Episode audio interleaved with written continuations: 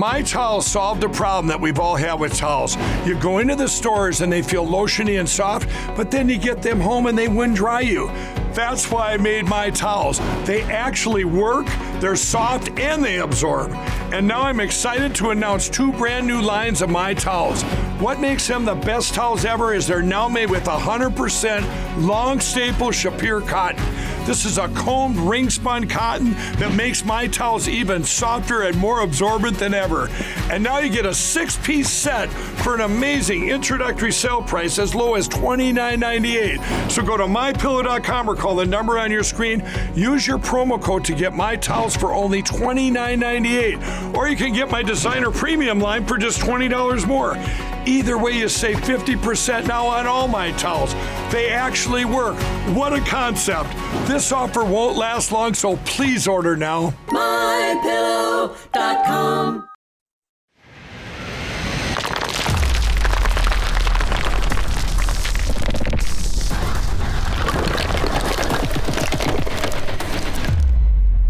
Previously on the Pete Santilli Show.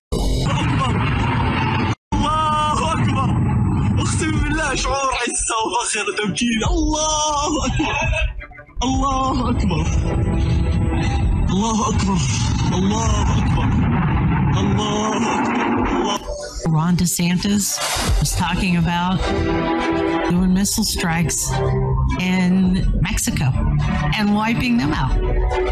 You know, a lot of people, I've seen a lot of conservatives say that kind of stuff, and I almost said the S word. But haven't you, Pete? Haven't you said, haven't you seen people talk that way? Right? Oh, yeah. Same situation. Are we headed for that with Mexico and Canada? I would say the greatest fear is is not knowing what's going on and then the black swan shows up. And there's really no such thing as the quote unquote black swan. You know the event that you could have never seen take place. Everything is pre-fabricated pre-manufactured. Um, and then it is up to a select few individuals at the top of the food chain um, you know to basically skim all the profits off of the top and go for the last grab as they can while everybody else is left holding the bag. There can be no doubt about it uh, that we are experiencing a reset of biblical proportions. You, you look at what they've done so far with the World Economic Forum, with the IMF, with the Bank for International Settlements, with the Federal Reserve. They're getting their way. They're creating a world that they think they want. Now, I think that's ultimately going to backfire on them. I think their pride, they're going to overreach and, and they'll ultimately lose um, because you are going to have currency systems that establish themselves that are tangible backed currencies, that have accountability, that have a reality to them, that gets away from the fiat based money system that you started this show talking about, right? I think there's going to be alternative systems that rise up.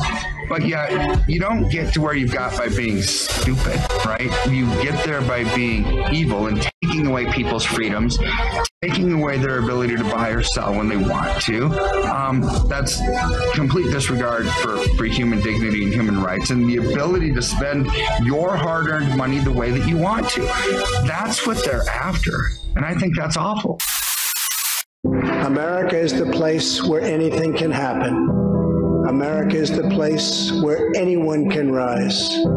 And here, on this land, on this soil, on this continent, the most incredible dreams come true. This nation is our canvas, and this country is our masterpiece.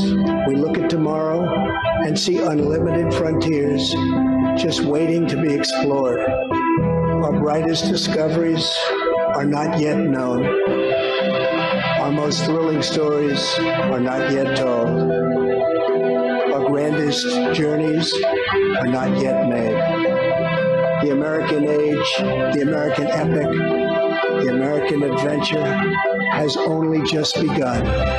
Our spirit is still young, the sun is still rising, God's grace is still shining, and my fellow Americans, the best is yet to come. Thank you, God bless you, and God bless America. Thank you much.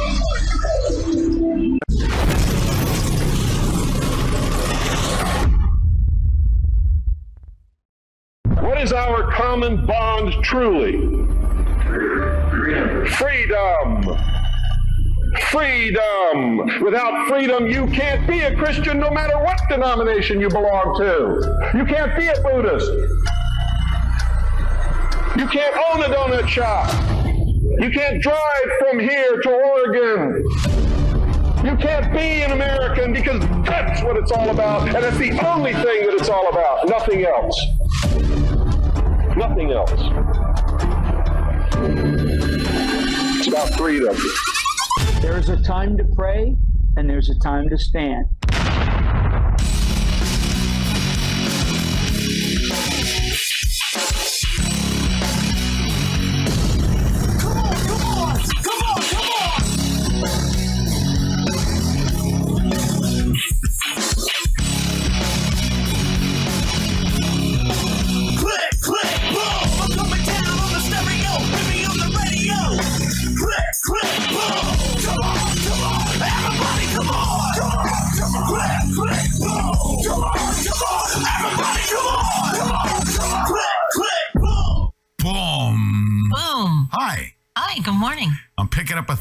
For you. You are? Yeah. How exciting. Yeah. And uh, sounds like we're talking into a can. Well, can I just let you know that What? an ordinary thermos won't do? It won't. we're uh, we're going rogue. All right. Yeah. All right. So everybody, uh, first of all, everybody gets settled in. All right. It's a three-hour tour. Mm-hmm, The weather started getting rough. It is, isn't it? Yeah. My goodness. We're not building an echo chamber, right? We're literally going to smash the deep state. We're going to smash it. Oh, I'm so invigorated for a reason that I'm about to share with you. So give me this opportunity uh, on this, I don't know what frickin' date is, uh, Wednesday, October 25th, 1776 worldwide. Okay? 1776 worldwide. Uh, please give me this opportunity without me speaking about it and then listening to the frickin' mobsters, right? Yeah. Hold on. I can't even speak to what I'm going to speak about without sharing first and then speak to it. So I'm going to come right out of the gates. All right. Uh, I will say this: you guys know I've been uh, a fan of. I consider uh, myself to be a friend of Alex Jones. Uh, You know, we're going to meet in person here. It's a pretty cheap flight to Austin. I think I'm going to take a trip down there, especially after this. Just want to go down and headbutt him. he did. Um, he did the best interview he's ever done. Period. And then collateral damage to that was the guy that was sitting across from. him. I say collateral damage. Um, in that, I had this preconceived notion, like you all do, and you're gonna you're gonna hear about it. All right, you, already have a preconceived notion, and I did going into it, and then I kept looking. I'm like, whoa, what did he just say? Whoa, what did he just say? And it, and it happened the whole interview. I listened to the entire interview, and I said, wow, wow, wow, wow, wow, wow. Right? Now, I don't want the guy to be president. Okay. but you know what I want him Yeah. to You know what I want him to do? Because we wow Uh, at some oh, of the things RFK says. too. Listen, I want to campaign to have this guy that you're about to see, Vivek Ramaswamy, Mm-hmm. to have a corner office in the West Wing. And then his job is going to be President Trump should say, I'm going to skip the presidential briefing from the CIA. And I want you to come in and give me a briefing. and you're going to have a computer. And then you're going to come into the Resolute desk. And then you're going to tell me, what am I going to smash today? Okay. Mm-hmm. And Vivek Ramaswamy, that's what I want him doing. Ride shotgun. Yeah. He's like in a Peter Navarro kind of way, and you won't know it until after you hear the interview. You just won't know it. You mm-hmm. just won't know it. well, all right, so- you, we had a Let me, conversation. let me play this. Go ahead. Well, we had well, really quick. We had a conversation this morning with Karen, and you know we all collectively agree about Vivek Ramaswamy. Or, let me finish. I don't do collectively agree. So go ahead. No, but uh, the three of us do, and it's not. Oh, us three. Yeah. I thought you meant our audience. No, no, no, no. Yeah. Um, not yet. but it is about the audience. This interview isn't so much about Vivek Ramaswamy as it is about how people will perceive it and take it.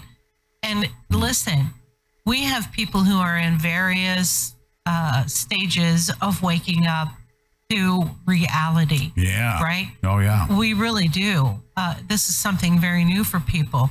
And because they have been fooled for so very long, people are not as willing. And I've been there and I, I'm still there and I'm there still. And it's a very healthy place to be.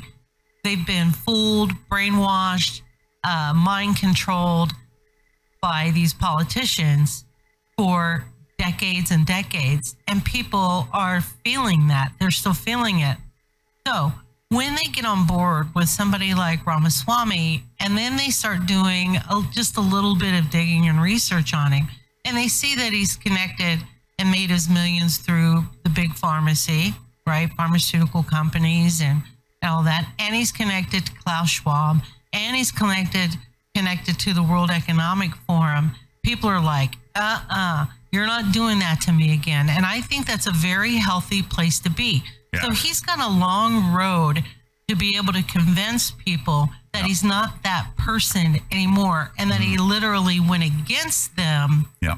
to do what he's doing and have us believe it, you know? And, Yes. and I think it's very, very healthy for people. Deb Jordan, we, yes, you're right. We're going to have the discussion after I play it, but I have to do a couple things. Number one, we are featured front page on Rumble, and I want to thank everybody because it's a big, big, big news headline. Uh, Iran has attacked U.S. troops. What's going on about this? We're going to dig into this, all right? Uh, we've got the media that's suppressing it. Uh, we have the Pentagon that's suppressing this information. Upwards of 20 of our troops have suffered injuries in the Pentagon, and this is last week. Yeah. They've been launching drone strikes against our troops, and the Pentagon is suppressing the information. Uh, several people are now questioning why the U.S. injuries were not reported at the time of the attacks. Why? Because Joe Biden is at the beach. Okay. Mm-hmm. Craziest thing I've ever seen. Yeah, isn't Cra- it? You know, actually, if you were to really uh, like fake being a president like he is, right? Mm-hmm. Like you'd say, "Oh, I'm going down to the Situation Room, really important stuff," and then go take a nap. You know, you know what I mean? Like nobody will see you, right? Right. Like fake it. This guy goes to the beach. Mm-hmm. They got pictures of him at the beach. Hey, listen, I remember when my parents were were uh, his age, and quite honestly, uh, Donald Trump's age. Uh, they took naps. They had to, and, and you know, two very active people when they were younger. Uh, you know, I mean, they they had to pace themselves and rest themselves. So you can bet that he is doing that. You know, Donald Trump is kind of like an anomaly. Everybody was like, for a man in his 70s, he was tough to keep up with, you know, but, but Here, so here it is, and then we're going to get to 80s it. may Please, be different. please, I got I got to keep moving on. Seriously, it's a Go. three, I, three hour Go, show. let's I got go, go. four hours worth of material. Uh, uh, please don't send me hate mail because I'm I'm I'm, I'm kicking. I mean, you understand? I'm a clock Nazi, right? I understand. Um, two dozen American military personnel uh, were wounded last week in a series of drone attacks at American bases in Syria uh, as well as Iraq. Uh, Pentagon confirmed the attacks last last week, but the number of casualties was not previously disclosed. They're suppressing this information. Um, so we're going to cover that. We're going to cover the fake news. We're going to cover NewsGuard that is now committed publicly to making sure they stop misinformation. I sent him a message. I said, one day you'll wake up and realize that nobody cares about what you're doing about misinformation. And I said, in fact, everyone that you attack and target for putting out misinformation, I go to them as my trusted news source. Anyone you identify, I go to them. And and anybody that you're attacking, it's like a dunce cap, you know. Let me know who you're attacking. We got the mainstream media putting out information. Um, you, you know, can can you imagine when you're in the Marine Corps? Okay, and but oh my God, are you kidding me? you need to go to the Marine Corps. No, come over here. Come over here. If you shut up, I'll give you a treat. Come here. Come here, Callie. Callie, you want a treat? Hold on a second. Everyone, stay right there. Callie, come here. First of all, I need you. Huh? she chewed my dry erase marker. Oh, did she? Yeah, she did. Mm, how'd she get a hold of that? This. Uh, oh my God. She's like, You're going to put me on camera. She doesn't have her makeup on. She's so cute, you guys. She just got groomed the other day.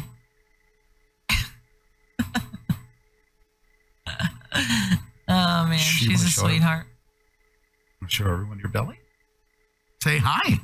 Oh, what's in there? Come here. Come here, Gidgy. Gidge, Gidge. Gidgy. Hi, Callie, Callie O'Malley. Come here, Gidge. Want a treat? Come here. Here you go. Come on. Oh, she thinks I'm going to pick her up, too. No, she doesn't want But that. here's here's Callie.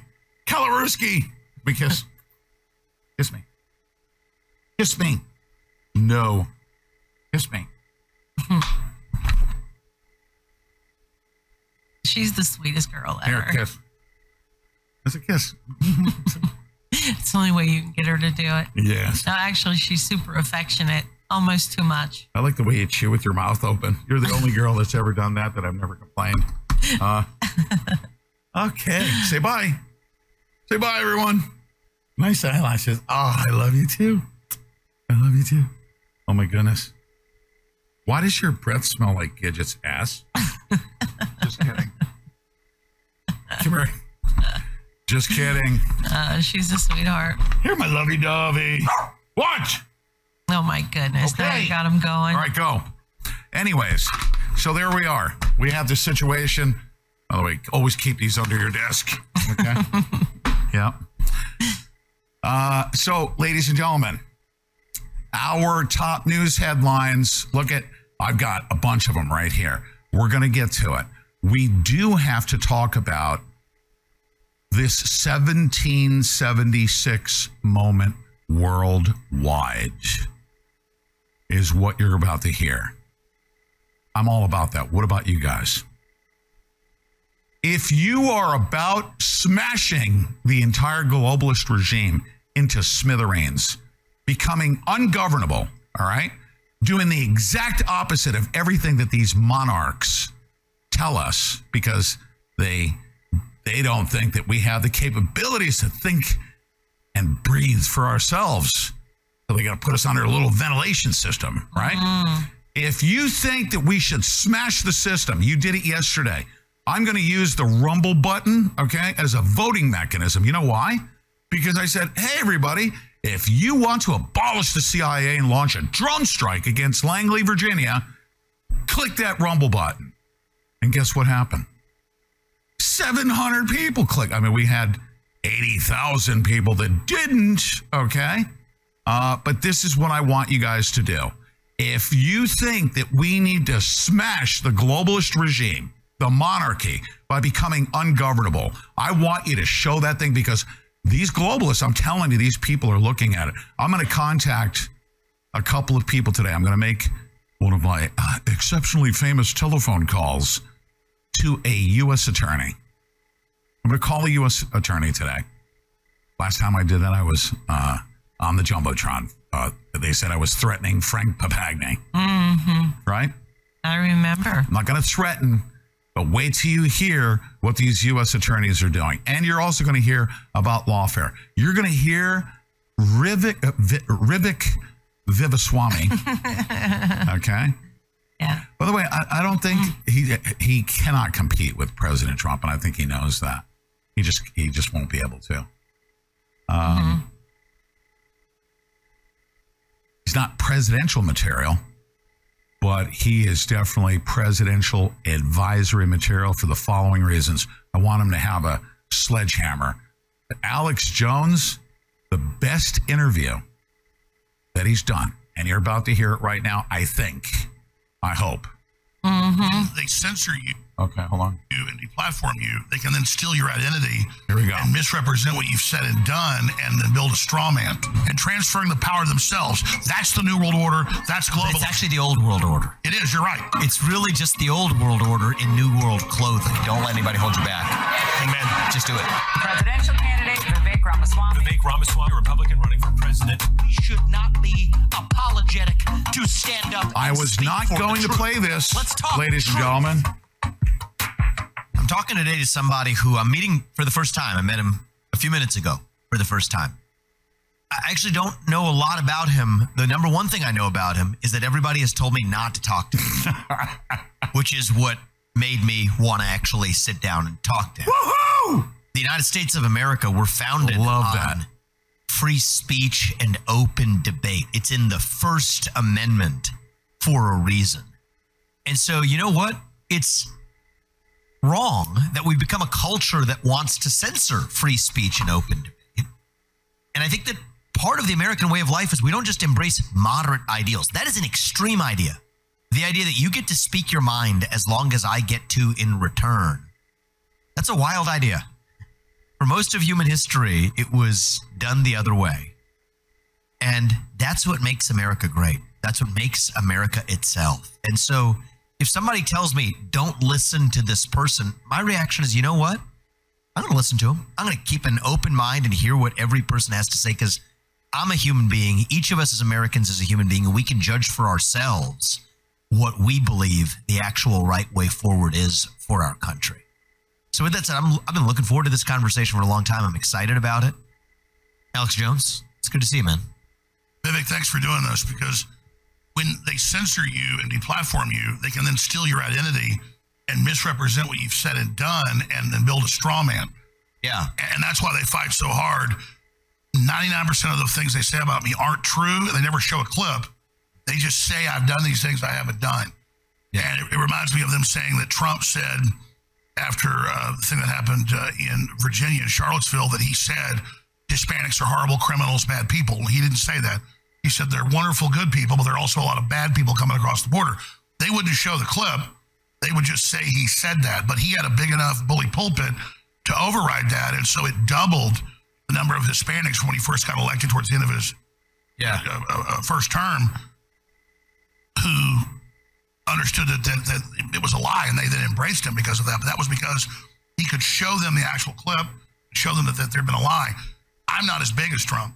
I'm probably like 5% of the poll got. And so I have been successfully in many ways uh, d- destroyed. I mean, they built another Alex Jones.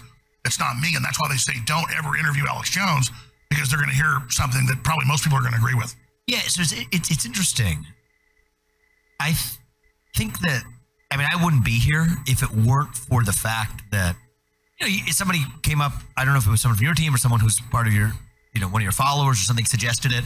And I said, okay, well, several people are saying, suggest talk to this guy. Let's see if that's something we're open to. And then the reaction that I get is, no, no, no, no. This is a guy you don't want to talk to. It's going to be politically toxic for you. And my view is, no, no, no. We're the United States of America. So I have no idea if I'm going to agree with everything you're going to say or not. But Well, I mean, here's your comeback. I'm comeback. curious Joe. about this. Yeah. Here's your comeback. Lester Holt last week did a really important interview, or two weeks ago, with the Ayatollah uh, Khomeini, the, the, the, the leader of Iran. Now, that guy is praising the attacks on Israel. It's terrible. I think he's a bad This is guy. a great point. I mean, right he's not a good guy. Doesn't mean I want World War III with, with him either, and Hezbollah, Amen. who's got sleeper cells in America and our open border. But that said, everybody doesn't attack Lester Holt interviewing the leader of Iran, Right. The, the, the religious dictator. Okay, so uh, you see Hamas publishing videos of kidnapping Israelis, killing Israelis, dead bodies, whole houses shot up with dead families. That's posted on Twitter. That's okay. Uh, I actually think that's I mean, I guess free speech, as long as it has an advisory on it, the kids don't see it. Okay, it's horrible. First Amendment, I don't agree with it, but I understand it needs to be shown. That's where I'm at. Is free Yeah. speech and open so debate. I haven't killed American way. anybody. I'm not storming Israeli towns and murdering people in mass or coming on, you know, powered hang gliders, slaughtering people. but they don't want this to be heard because when I see your message, and I'm not kissing your ass, it's just true, you are the most informed, and they'll use this to attack you, which is true, geopolitically, you name it, compared to anybody I've ever basically interviewed. And, and Tucker Carlson's super smart, uh, and I would say has more charisma, but he, he's a close second. Your grasp, because I see the random questions you're asked, of just a wide spectrum of things is amazing. And your understanding that America, the idea of a free market competitive culture, is something the globalists can't have because they have a competing corporate uh, oligarchy or, or, or, or, or tyranny and, and, and, and cashless society social credit score they're setting up with the ESGs. And that's the potential of America is so powerful because people aspire to that. America has to be wiped out, the political correctness and all the rest of it, so that the whole world can be leveled down to one giant third world population that BlackRock and the mega corporations can exploit and control and quote control our behavior, as Larry Fink said.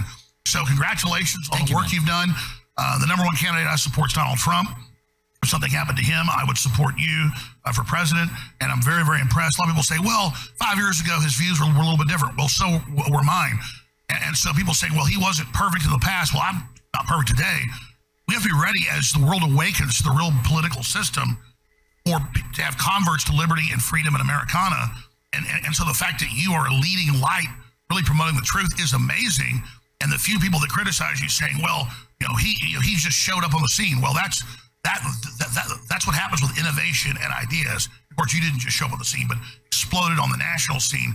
And so I really appreciate your campaign. I think it's the best thing out there when you watch these Republican debates. All right, Deb Jordan. Unwatchable. uh, except I'm going to ask you a question. Are Mm-hmm. you uh, are you looking in the threads right now? I am. I'm going to open up our, my chat room here, which is going to be right in front of me. I've got this this new screen where I can see Okay, but you're your not. chat and But you're not allowed to comment. I'm not going on to what comment. People are okay, saying. but here's the deal. All right, you Mm-hmm. haven't heard the full interview. Mm-hmm. I, I I will speak my commentary and my opinion based on what I heard. But I Mm-hmm. went into this interview with a preconceived whatever it is that's being said in the chat room right now. I was like, ah, I don't want to. Yeah, I wanted to listen to Alex Jones, right? Mm-hmm. Um, any opportunity he gets to go on big shows and talk with big Yeah. personalities, Mhm. and he gets millions of views. That's great. I want that for for Alex. That's why I've been pestering him to come on my show. I want him going out there on Tucker, you know, Mm-hmm. and stuff like that. So I was listening to Alex Jones, and I had to gut it up and listen to the Vivek Super Swami. Super swampy. I'm telling you, by the time I got done with it, I'm going to tell you what my opinion was. But you have to do the same. I, I, I would say that I was unqualified to make any. I was unqualified to speak about Vivek Ramaswamy uh, before I had a chance to listen to this. So, do the same, please. Do the same. This is important. This is an important discussion right here. I think he's, uh, you know, Ramaswamy is very unpopular with with the voters. Trump needs to send him over the top. But you know, this morning when you told me that you were going to play this interview, I'm gonna I play give it. you a little pushback. And and and again, for those people who missed it, you know, we're at a place. build straw man and transferring the power. We're at a place right now, um, as in a lot, you know, I mean, we've been at this for 10 years, so, but, uh, or 12 now. Um, people are at a place at different stages of, of waking up to the delusion that our government and these politicians have, have pushed on us for, All the- for decades and decades, right? Where people are now learning things that were back in the 60s and 50s in their childhood were not what they thought they were. So p- of course people I think I think it's good that people have a healthy a very healthy uh, back in the 60s. I'm sorry. That's okay. Dose of, Uh, of are we? Uh, is our volume way up there or what? I don't know. It is in my ears. How but I does the uh, turn your volume down in your ears? People have been uh, fooled so long, Pete, that they just don't How's trust the him. audio on the uh, uh, on Rumble right now? How's the audio on Rumble right now? Okay, good. Just want to make sure. Very quickly, go ahead. Mm-hmm. And I mean, you know, he's he's connected to George Soros. He took money from the Soros Foundation, from the World Economic Forum, Forum, Klaus Schwab, all of those things. And now he's talking a whole totally different game. It does not mean that I'm not willing to listen to what he has to say, right? Because Bill Cooper told us, and I believe this. It's like one of my credos. Um, you listen to and read everything that you can get your hands on, research it yourself, and then come to your own conclusion. Trust absolutely nobody. And and Yeah. to make it perfectly clear, Alex Jones didn't interview Ramaswamy. Ramaswamy is interviewing Alex Jones. Uh, thank you, Navy CPO Rich. Thank you Uh, very much. All right, here we go. So let's listen. Let's let's just listen, and we then we'll do the research ourselves, right? We we we have to because I literally probably about um I would say 50% of the way through it um I took my preconceived notions and I said, "Wow, I had something stuck in my head about this guy and I'm literally loving everything that he's saying." So here we go. Mm-hmm. Oh, that's rude. Hold on. Hold on a second. Sometimes Twitter does that. But, you steal know, your identity. So, congratulations on the work you've done. Uh, the number one candidate I support is Donald Trump. If something happened to him, I would support you uh, for president. And I'm very, very impressed. A lot of people say, well, five years ago, his views were, were a little bit different. Well, so were mine. And, and so people say, well, he wasn't perfect in the past. Well, I'm not perfect today. We have to be ready as the world awakens to the real political system or to have converts to liberty and freedom and Americana. And, and, and so the fact that you are a leading light, really promoting the truth, is amazing. And the few people that criticize you saying, well, you know, he he just showed up on the scene. Well, that's that, that, that that's what happens with innovation and ideas. Of course, you didn't just show up on the scene, but exploded on the national scene. And so I really appreciate your campaign. I think it's the best thing out there when you watch these Republican debates. They're unwatchable except for you. My listeners all agree. Uh, the, the, the, crew all agrees that why don't we just have you up there for two hours instead? Because if there's nothing but talking points and canned garbage from the rest of them, because I can tell you run your campaign. All the rest of these people are told what to say, and, and, and they're looking at polls and numbers, and it's it's it's synthetic. With you, it's real. Puppets, and that's not even their fault. Actually, I've realized at first I would think I'm running against these other candidates. They're puppets of a broken super PAC puppet master system. That's just the state of American politics today. And my view is, you know, if you look at some of the stuff that I've written in my books, my first, you know, book, Woke Inc., even years ago, I agree with 90, still 99% of what I said, but I've moved a little bit. And that's good. We're human beings. That's why I'm having this conversation. That's why people listen to contrary voices is we're human beings, not partisan hacks. Well, exactly. The world's to gotten- respond to information and think about it and evolve our views. That's what it means to be a thinking human being, at least to me. Well, and the globalists have come out in the open.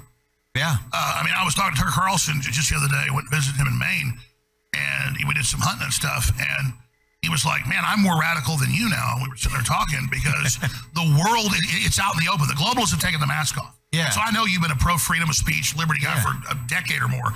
All I'm saying is. What you say is dead on. I mean, I sit there and I watch it and I go, gosh, I wish I could nail it. And I'm not kissing your ass. It's true. I appreciate Uh, by the way, uh, if you're going to judge him because he voted for Obama, you're tuned into the wrong talk show. Okay, because I got stupid too. Voted for Obama. I got so upset with Bush as a conservative Republican who quadrupled, you know, our spending. He was not even close to, and then the Iraq War and all of that. And and I voted for Barack Obama. Um, but 90 days later, I wanted my vote back when I saw all of his executive orders. nail it, nail it, nail it. And uh, regardless of what happens, we need people like you, uh, you know, at, at the top of government that actually know the subjects and aren't just getting talking points from the donor class. Yeah. So so let's just since we're meeting for the first time, just a few minutes. I mean, your audience is probably very well familiar with this, but in your own words, it's just to hear it without I didn't Google any of this beforehand, etc. I don't want to be biased. What's your journey to the views that you have now? I mean, what gets you going? This right here is here terms is of your epic. mission? You're clearly If you like Alex Jones, want is to epic. The essence of our founding ideals of the free exchange of ideas, not be controlled in a way that impedes the sovereignty of the United States. I know these topics animate you, but what personally got you to that place, right? I had a lot of family uh, that worked uh, in the sharp end of the stick in U.S. intelligence, and they never really told me any of the classified or secret stuff. Like my uncle was high level, Iran-Contra and a bunch of other stuff. oh, really? So I would have never guessed that. You, your what parents or uncles? Just a lot of people. Okay, a lot of people in your family were in U.S. intelligence. Well, you know, back during the 70s, 80s, and stuff, before they went from HUMINT to electronic intelligence, there was a mobilization of the population against the Russians and others. Yeah. And, and, and so, yeah, I mean, I had a lot of family. I went to a family reunion. It was like a Soldier of Fortune convention. And, uh, and, and, and, and they would just talk about what the government was doing, what was going on. They were patriots. But but just Yeah. like we see all these whistleblowers now the government, uh, they didn't like what was happening. So it's not that the government's our enemy, it's that criminals at the top have, have basically captured it. So when you're a child growing up hearing all this, I, I just kind of absorbed it. I wasn't even really listening to it until later I realized how true it was. And then I started to go to college a little bit, I was already very successful in business by the time I was like 19 as a salesman. Uh, and boom, uh, I saw really this anti-American uh, race-based brainwashing that we see out in the open now that was going on you know, here in Austin on college campuses. And so I decided. When well, was this? Just so we track uh, this time. is in about 1993. Okay.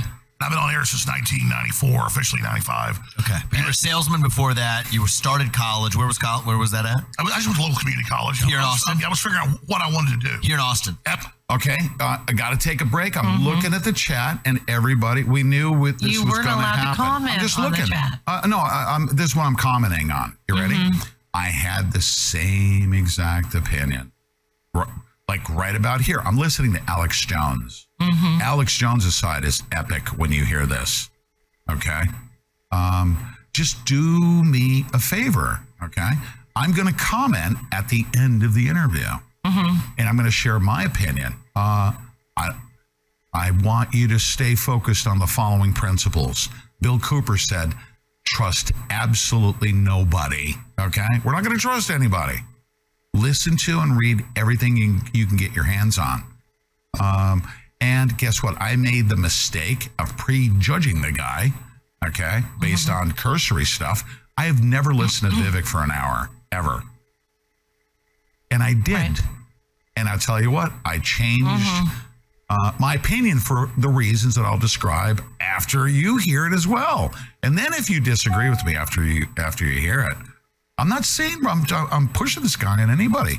Uh, You know what? Even if we steal all of the words that he speaks, that's great. Um, I pass judgment on the guy. I literally thought the same things. Like everyone's like, we're 10 minutes into it, and everybody's like, blah, blah, blah, blah, blah, and Soros and biomedical, blah, blah, blah. You know, it- we're literally regurgitating all the um, operational or the uh, oppositional research stuff that they're putting out there against the guy. All right.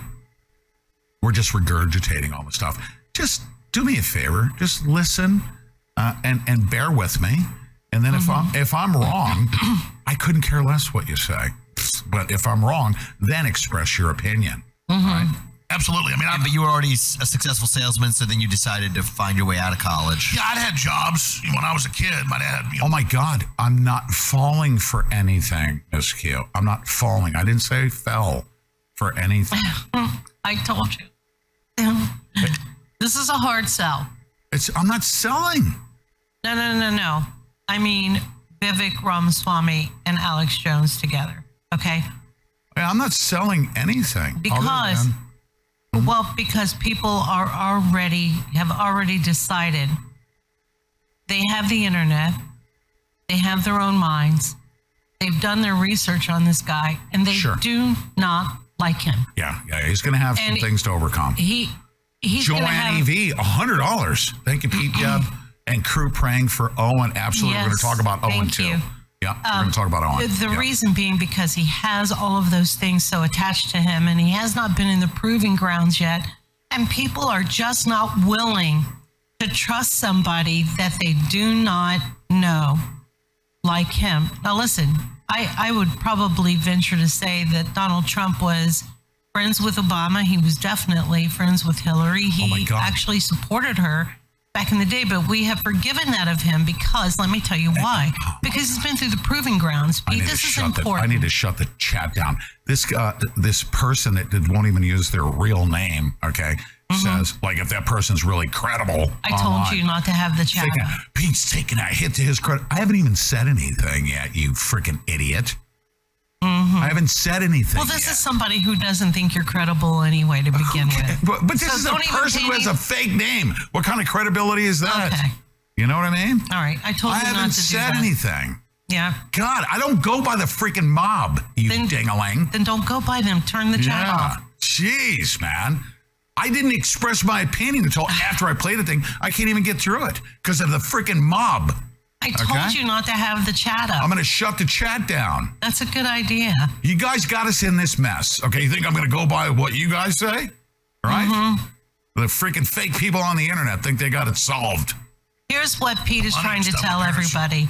He listened to this interview with an open and then, mind. and then for no, I did not. I actually prejudged the guy. I didn't know, like but, Vivek. but you listened to it. I couldn't stop listening to it for the full hour. Mm-hmm. I literally went into the thing with the same stupid attitude Mm-hmm. that, that this uh, sick of the stupid dude is. No, I said I'm going to shut the chat down, as in I'm going to shut the chat down. All right. By the way, I can turn the show off if I want to and go off to the corner and go for a poll. you know, Pete, you're losing credibility. Oh, okay. Get out of there. Oh my God. There's a what? A high pitched sound in Deb's mic. I did that on purpose just to annoy that uh, that troll. There you go. Yeah. Thank you. Successful. And uh, I would say I want new shoes. I want, you know, to I, I, I want to get a new wakeboard.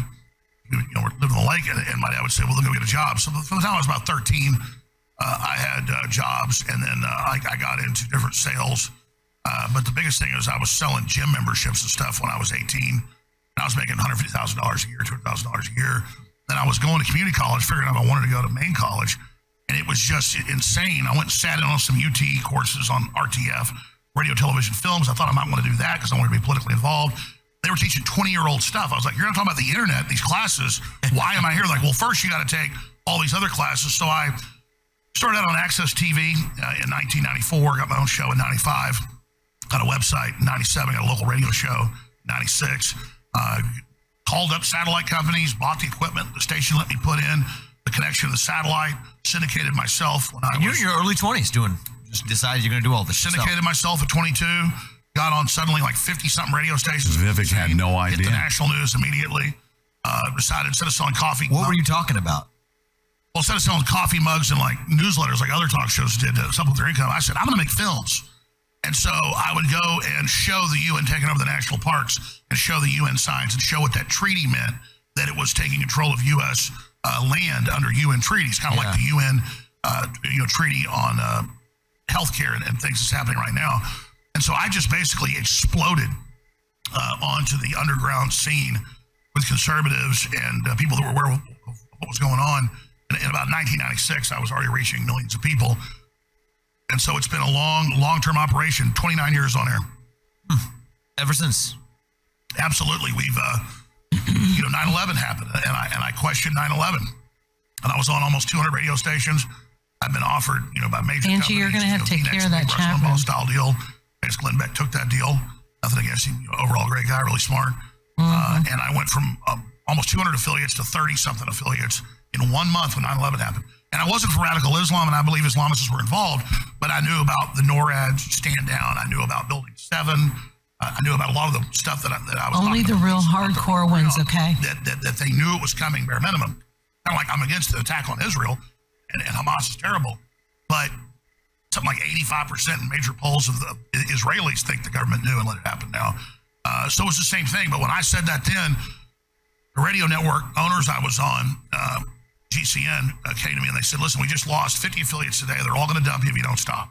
I said, well, it's the truth. I'm going to keep questioning it. So that just shows I never did this for, for, for monetary gain or or just to be popular. Though I do need monetary operations to fund my operation and be free and independent. I'm not for sale. Uh, and so I've already been up and down. That's why they de- deplatformed me and things and thought I would just give up, I didn't. I started out on Access Television.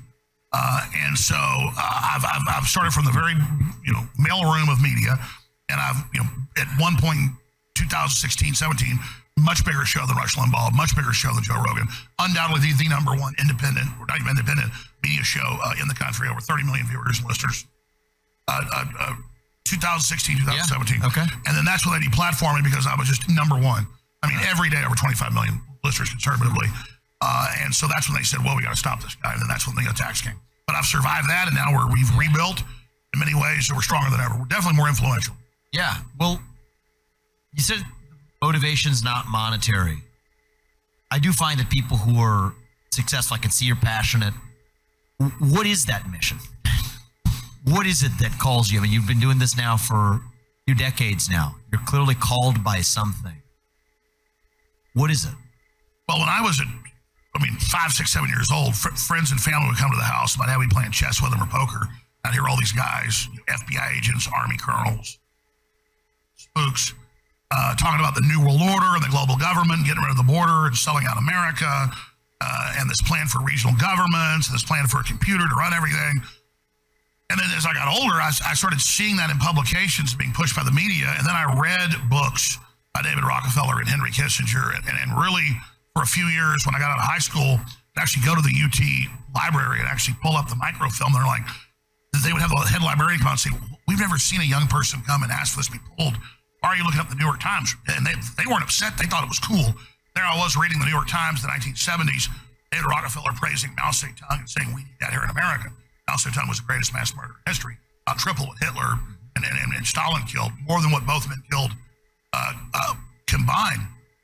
So I, really started reading their plans for global government, cashless society, uh, depopulation, the Club of Rome. I learned about the Bilderberg Group.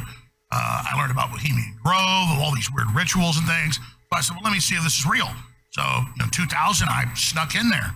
Uh, and sure enough, right when they said the ritual happened, they did this weird mock human sacrifice, Faustian slash Babylonian uh, Canaanite you know, Moloch ritual. And, and, and so it, it was really the adventure of it and the the mystery of it. Being told this when I was growing up, kind of ignoring it, then seeing a lot of what I was told come true, and then getting into the books of the establishment, but also reading books that were countering it and saying, I want to find out uh, if this is true. I want to find out if they're really doing this. I want to find out uh, if, I mean, I remember they had all these military drills all over Texas country with black helicopters in the mid 90s. And when people would talk about it, they'd say that doesn't exist. So we got tips from the military, went and caught it on footage uh, of them. You know, they covertly lease a building it was going to be demolished later. And then they'd basically attack it and blow it up. And do, you they're training. It's okay. They need new training grounds. But then they would deny in the little town where it happened or big city that it just happened. So by then we were catching it on video, whereas people had caught it on video before. There wasn't really web streaming of video. 96, 97, 98, that was all coming on board. And so we would go catch footage of that. So, I mean, it was really like ghost hunting, but hunting real ghost.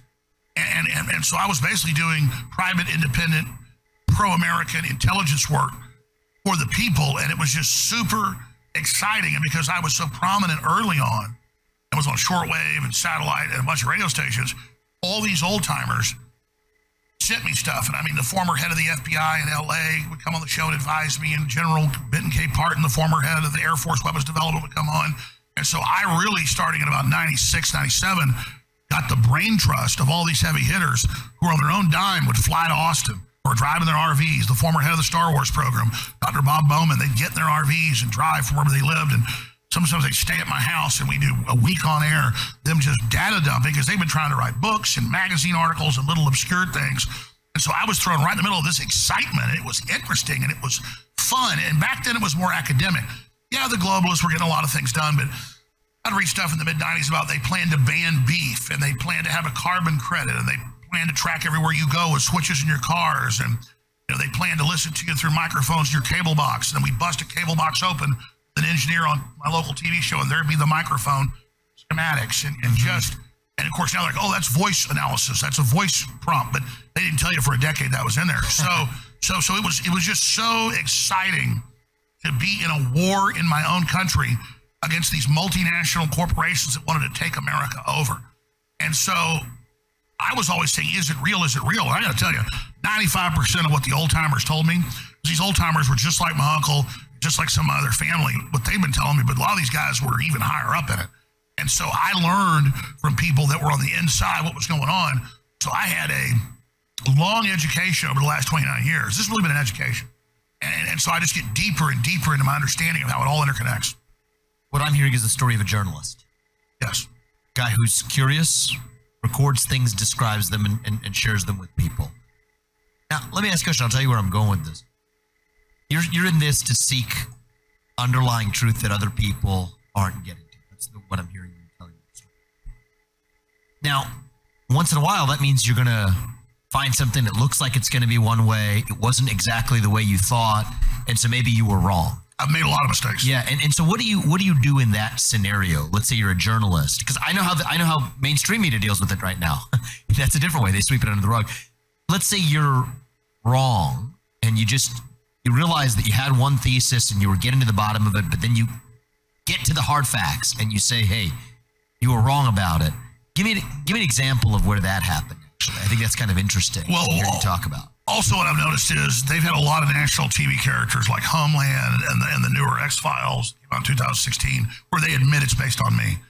And, oh, really? And, and, and yeah. Homeland? oh yeah. Oh, wow. And, and a bunch of them. You look, you look it up, uh, and they'll they'll create this straw man where I'm lying on purpose and I'm getting things wrong on purpose. I never admit I'm wrong. I always, when I th- said I thought I knew something, I was wrong. I always admitted it. And so, give me an example. In the case of Sandy Hook, long before they sued me, long before they came after me, I barely talked about it. You look at my life as a timeline. At first, I thought it was official and thought it happened. Then some professors and people came out with a bunch of anomalies and thought it might have been staged. Just like people are questioning whether Hamas cut babies' heads off right now. You know, that's the big thing going on. And, and I don't think there's really proof to that. But they, they blow them up, they shoot them. It's the same thing. Uh, so, so now people are on Twitter saying, "Oh, we need to sue the people that said they cut babies' heads off, need to sue the people that say it didn't happen because you're not allowed to debate was Jussie Smollett really attacked, which we now know that was fake." Uh, or you know, so many of these other events like Operation Northwoods and things, where the government did plan to do atrocities or did plan to stage atrocities and blame on an enemy. And so with that, I I started saying oh, two or three years before I got sued, I said, I don't want to talk about this. I think the people that said this, it turns out, are lunatics. I think the info they put out, either they were professors and, and, and school safety experts. I found some of what they said, the anomalies, wasn't true. I think school shootings happen. And because every time there was a school shooting, people would say, Alex Jones is saying this isn't happening. Whether it was Parkland, any of that. Saying, no, I think this is happening. And then the media and the system went, oh, he's weak on that because they would never, they would sweep it under the rug if they were wrong let's get him. So then they re- then they resurrected it. I was the platform for other stuff. You look it up. Then they resurrected it and then blew up a straw man of things I didn't say or do with no proof. I went to their houses, sent people to their houses, peed on graves, no proof. Then they sue me. They get all the discovery. Did you ever do any of those things? No, of course not. There's, there's, Oh, fair to ask. there's- no, there's never time. Of course not. Yeah. Never even been to Connecticut until I was there for court. So, so where are they getting this this kind of nonsense? Uh, Just make it up. I mean, that's all. The thing is, I was I, I cover stories and then I move on. So I'd done. They introduced in court like 22 minutes of video of me over 10 years. Uh, that was it. Um, it was not. It was not something we made money off of. It was not something that was even a big deal. We had like one debate where somebody thought it happened, didn't thought it happened. Two newspaper editors, uh, callers were calling about it sometimes. It was a big viral story up front. People questioned it like 11 years ago. I didn't get sued for like six you know, years later. Until long after you had already said, "Hey, I wasn't necessarily right on that." Oh, I mean, I mean, I said I thought. I mean, I think it happened. I think it happened. And I mean, if people track this, it's just amazing how it works. So, you, you, you. It's interesting. So this is after years later, after you admitted you were wrong on that they chose to come after. Yes, and then the judges in Texas and Connecticut defaulted me, which is supposed to be if you never show up for court and you're not there, they can default you. and they, and this is all on the record, just like the Trump judge, they passed a law in New York. So it's not called a default, but it's the same thing. The judge doesn't give him a jury. And the judge has found Trump in the real estate uh, fraud case has found him guilty. Got the loans, paid the loans. Obviously, Mar-a-Lago is not worth 18 million; it's worth hundreds of millions. The judge says no, it's not. I find that fraud, and the uh, appeals court had to block him taking his hotels and golf courses in New York. One judge, no jury, said, "I'm taking everything you've got in New York, and we're going to take more stuff outside the state." And Trump said, "I would like a jury trial," and they said no. So I had a jury trial, but they found me guilty. The judge did, and they would not let us put on evidence. Hmm. It, it was only a trial on damages. They put on a financial expert and said he's worth four hundred million dollars. I had like three million dollars in the bank at the time for emergency backup money. That's gone now. And then they put me through. They told the bankruptcy court that I had all this money. Of course, proven I told the truth. Obviously, I go to jail if I lied in there. And they don't care because they said we want to take him off the air. We want to silence him. We want to end his free speech. These are quotes that they said in Connecticut, in the court, outside the court, and in Texas, inside the court. So I, I mean, I want to move on from that because there's bigger things than me. But this weaponization of the judiciary, uh, Giuliani was uh, basically defaulted in New York because there wasn't evidence they were asking for. The judge just said you're guilty. Uh, Fox in its uh, January 6th What is this defaulting business? They have in What law. does that mean? they- uh, This a is default great. means it's This called. is it's great called right here. know this. It's called the death penalty. Being, being somebody who Well, was you shouldn't know trained it as a 'cause lawyer, it's not supposed I- to be used. but It- I don't know about it. it- it's called a death penalty sanction. Okay. And so if they say you don't participate in a civil trial, the judge can find you guilty by default. You still have to have a trial on the damages. They didn't even give me a real trial on the damages. So this is a fraud on America and it's very dangerous. And they're defaulting people across the board now. If you don't show up. Yeah, but I did. And then and with me, they said, well, you didn't give us the discovery because it didn't exist. They said, show us the marketing material for Sandy Hook. I don't do marketing material for shows. I look at a bunch of news articles, some video clips. I go on air. I didn't do a, a, a, a- a marketing study with you for this. This is this is new to We me. talked for I'm- 2 I'm minutes. Kind of, I'm we talked of- for two minutes before we went on air, right? You um, maybe two minutes, a minute. You know, A minute and a half. He walks in, boom, Yeah. uh, sits down. Just get on there. Yeah, but But no, no, no, no. This is new the judge me, says, though. "Give me the marketing material." Vivek, tell me about your plan with Alex. Tell me about the the, the secret uh, plans you guys had in this thing. All the marketing, all the Google Analytics. Tell me about your meeting. yeah, it's it's Wait a minute. You you don't. You're not going to give me the evidence. You're defaulted. this. I, I'm just gonna say I'm uh, personally a little bit blushing here. I don't. I don't even know about this legal procedure. I, I, I That's because they're not supposed to use it. But but they're literally so so. It's not even that you don't show up and you default. That's what it's that- supposed it's to if be. you're not participating in the process. Yes. According to the standards that they set. And they, and they set a bar you can't reach. Judge, I'm, I'm going to go. I'm going. I'm going to go back and learn the heck about this because this is that's a. I mean, if what you described is true, that is a real danger to the integrity of the judicial system. I'm going to. I'm, And I'm that's the cutting edge. Independently learn about this myself, but but the point is, they can default you even if the judge deems you not actively or sufficiently participating in discovery. Yes.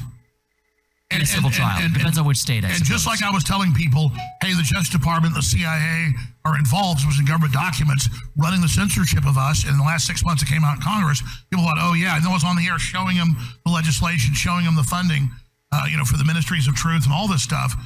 I'm telling people they're defaulting everybody. They're, they, they defaulted uh, Trump by the law. How does a judge do this and take what you've got? They they're, they're defaulting everybody else where the judge finds you guilty. So so you, like you see the headlines, Trump already guilty in New York. And then it's just jury trial for damages. Yes, but in Trump's case, just like they passed the law so that that woman could sue him saying he sexually assaulted her, they changed the law to go back decades. New York has passed a law where judges, it's not even default, it, it's a new form where the judge just says you don't get a jury trial.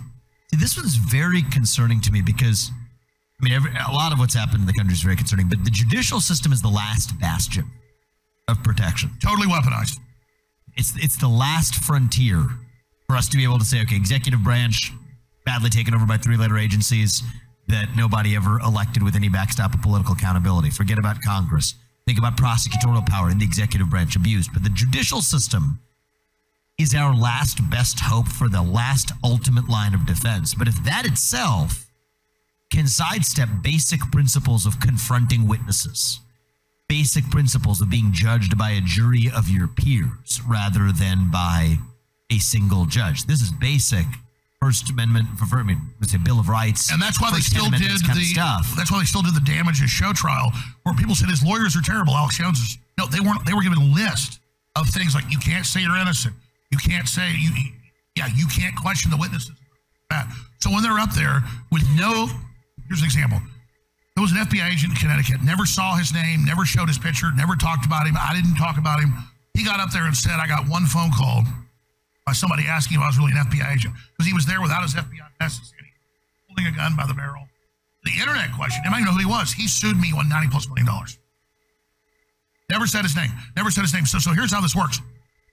With most people, I can come on here.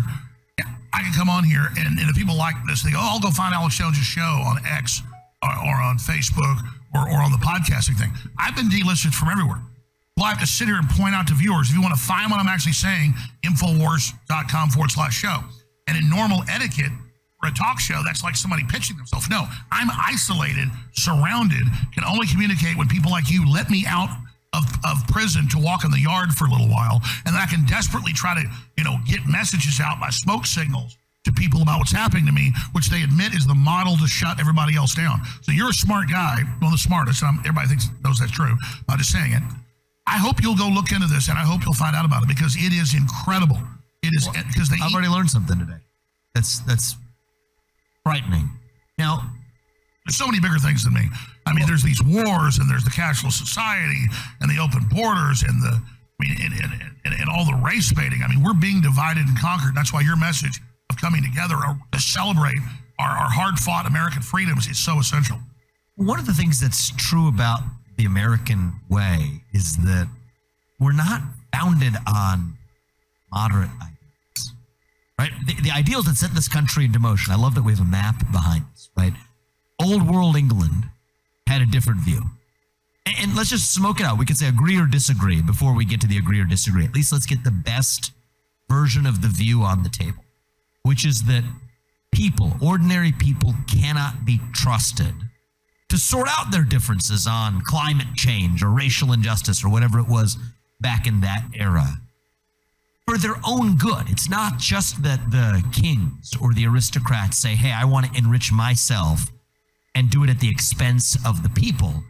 That's what many who are frustrated with monarchy might say. It's an arrogance. But but it's actually it's actually an arrogance founded in what they think of as benevolence. Right? Which is to say that no, no, we're not doing this for us, for our power. And we'll come to the modern version of this in a second.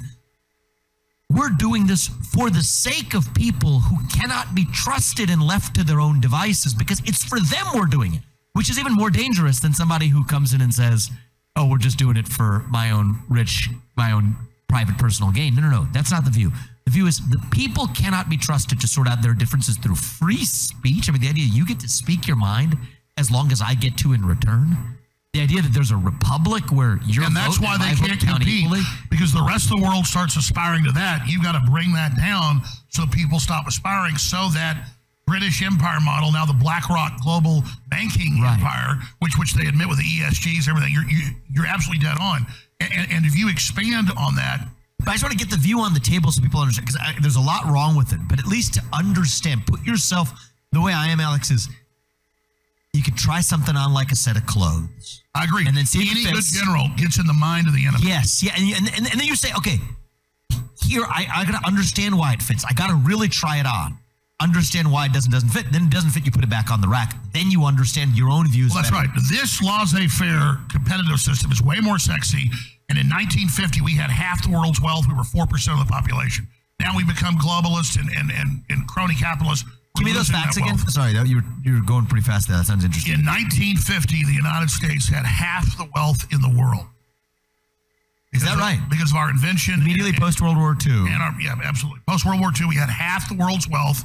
We were four percent of the world's population. as measured by GDP, probably. measured by GDP. So, so that's that's the GDP of the world. What is it today? I should know these things. It's gone down a lot. I think it's in the uh, late uh, high twenties, early thirties. Yeah, it sounds about right. Maybe a quarter to a third. I, I haven't looked at it in a while, but what I'm getting at here is what you said is so dead on. In fact, I need to make that point more. You can pull these clips up. Remember when Obama went to Latin America the last few months of his uh, administration? term, yep. Then he went to a bunch of countries in Africa, and he gave the same speech in every country. He said, he said, quote, you can't have cars and air conditioning. The world's going to heat up and burn up. Now, here's a guy flying on a giant jet with dozens of aircraft. After that, he, uh, he has private jets. He has houses at basically sea level in Martha's Vineyard and, and you know, Hawaii, though he said we were already supposed to be underwater by 2017. So they keep just buying Al Gore, all of them, oceanfront property, right, you know, not up on cliffs or something. You know, like Martha's They're, Vineyard. bear- they're bearing that cross. Absolutely. They're bearing that cross for the rest of us. well, well, I mean, that's it. They're on private jets. Uh, you know, people like Ted Turner has like five kids. He says, I want to depopulate 90% of the world's population. Look it up. Him on Charlie Rose. Well, he has five kids. He has jets. He has palatial compounds. But you in Africa, you can't aspire. You need to live in this we'll eat the bugs, WEF, rationing for the good of the earth while the ruling class lives like kings and goes around their giant super yachts The mountaintops in Davos. with, with carbon footprints thousands of times uh, an American, and an American's car- carbon footprint is 30, 40, 50 times than somebody in Congo. So in Congo, you don't get anything. And so it's the decision to not industrialize those countries. That's how they control third world countries. And then they sit back and say, well, that's why you're in squalor because you're not as good as us. We're going to you know, take care of you. But, but, but now that same inherent elitism beyond racism is now being used against the West. And they're now impoverishing the West as a political tool of control. Yeah. So this is the modern old world European ugly monster rearing its head again. Yes. Which is fascinating, right? Because we fought a revolution. We thought that in 1776, we said on this side of 1776, on this side of the Atlantic, we do things differently. Where, you know what, we the people do sort out our differences in a constitutional republic where every citizen's voice and vote counts equally with free speech and open debate. That's what we thought. And every little while, that ugly monster rears its head again. World War One was in, in some ways the physical conflict of that old world European monarchical. Well, that was because the British Empire, who was the villain in that war, um, not in World War II, Hitler was the bad guy there after the Treaty. They literally said the German problem, the Aust- Austrian-Hungarian Empire, because it was dominant in industry, science. It was taken over not with the military, but with all of its inventions. So it was kind of the new America, uh, but it was run by another royal family. So they had to kill the Archduke Franz Ferdinand and start World War One. So you're dead on. And so, so this this this battle plays itself out every century or so in different ways. And I think right now we live in another one of these 1776 months. Fourth turning. Yeah, that's one way to put it. I've heard. I'm familiar with the. With oh, it- the- it's dead on. And, and let's use the analogy of America, United States, and India. I call it, I'm saying this for 20 plus years. That's why they do want me off air. You ask, what do I stand for? Americana, freedom, soft power, people aspiring to be like America, making us the best. American exceptionalism. American exceptionalism. Take India. You know, controlled by the British, kick them out, now wildly successful uh, because uh, you, you guys actually got control of your government, had your own resources. Same thing. I would call that 1776 worldwide. And that's not America controlling things. It's the idea of freedom, idea of the people, uh, the idea of loving your nation, empowering the individual, and a meritocracy where the, because I mean, I looked at who used to be in our- Meritocracy. What a word. well, it's, it's a bad word these days. It is. Well, I mean, I go back and I look at World War II, and almost all of our generals got there through meritocracy and grew up on little farms or in poor areas of cities. And there were no, I mean, and there was almost nobody whose dad or granddad was an admiral who was there. In fact, it was almost discrimination against the aristocracy was what America was doing because George Washington was being discriminated against by, by the aristocracy, even though he was really, really part of it. He was mad. That's was one of the big reasons that even the quote elites of America fought the British elites because they were tired of saying, well, I'm actually your cousin, but I'm not a lord, so I can't ship products out of the colonies. And, and, so if the rich guys want freedom and they finally set up themselves, that will have to trickle down. And that's why they can point at America's beginning and say we weren't perfect. But it was the idea of the process. And as more people get into that, that's the victory. So now you look at who is the leaders of the military. They'll have some token people. Oh, look, a black guy, you know, a, white lady or whatever. But that's but if you actually look, it's a bunch of blue bloods whose grandfathers were in control at the end of World War II when America absorbed the British Empire and became this new globalist system. So America is like the engine and the brain, along with the British intelligence of this very evil thing. I love America. I, I mean, I've got Jones. I mean, I'm got a Welsh last name. I'm against. I'm, I'm not an Anglophile, but I'm not an Anglophobe. But the system of the British Empire and the ghost of it through BlackRock and it's Royal Institute of International Affairs and the CFR, these corporate management boards are devolving the governments while they expand them and transferring the power to themselves. That's the New World Order. That's global. it's actually the old world order. It is. You're right. It's really just the old world order in new world clothing. That's exactly it. And that's what we got to understand. And so, so uh, the optimistic side of me says that what a special time it would have been to be alive in the spring of 1776.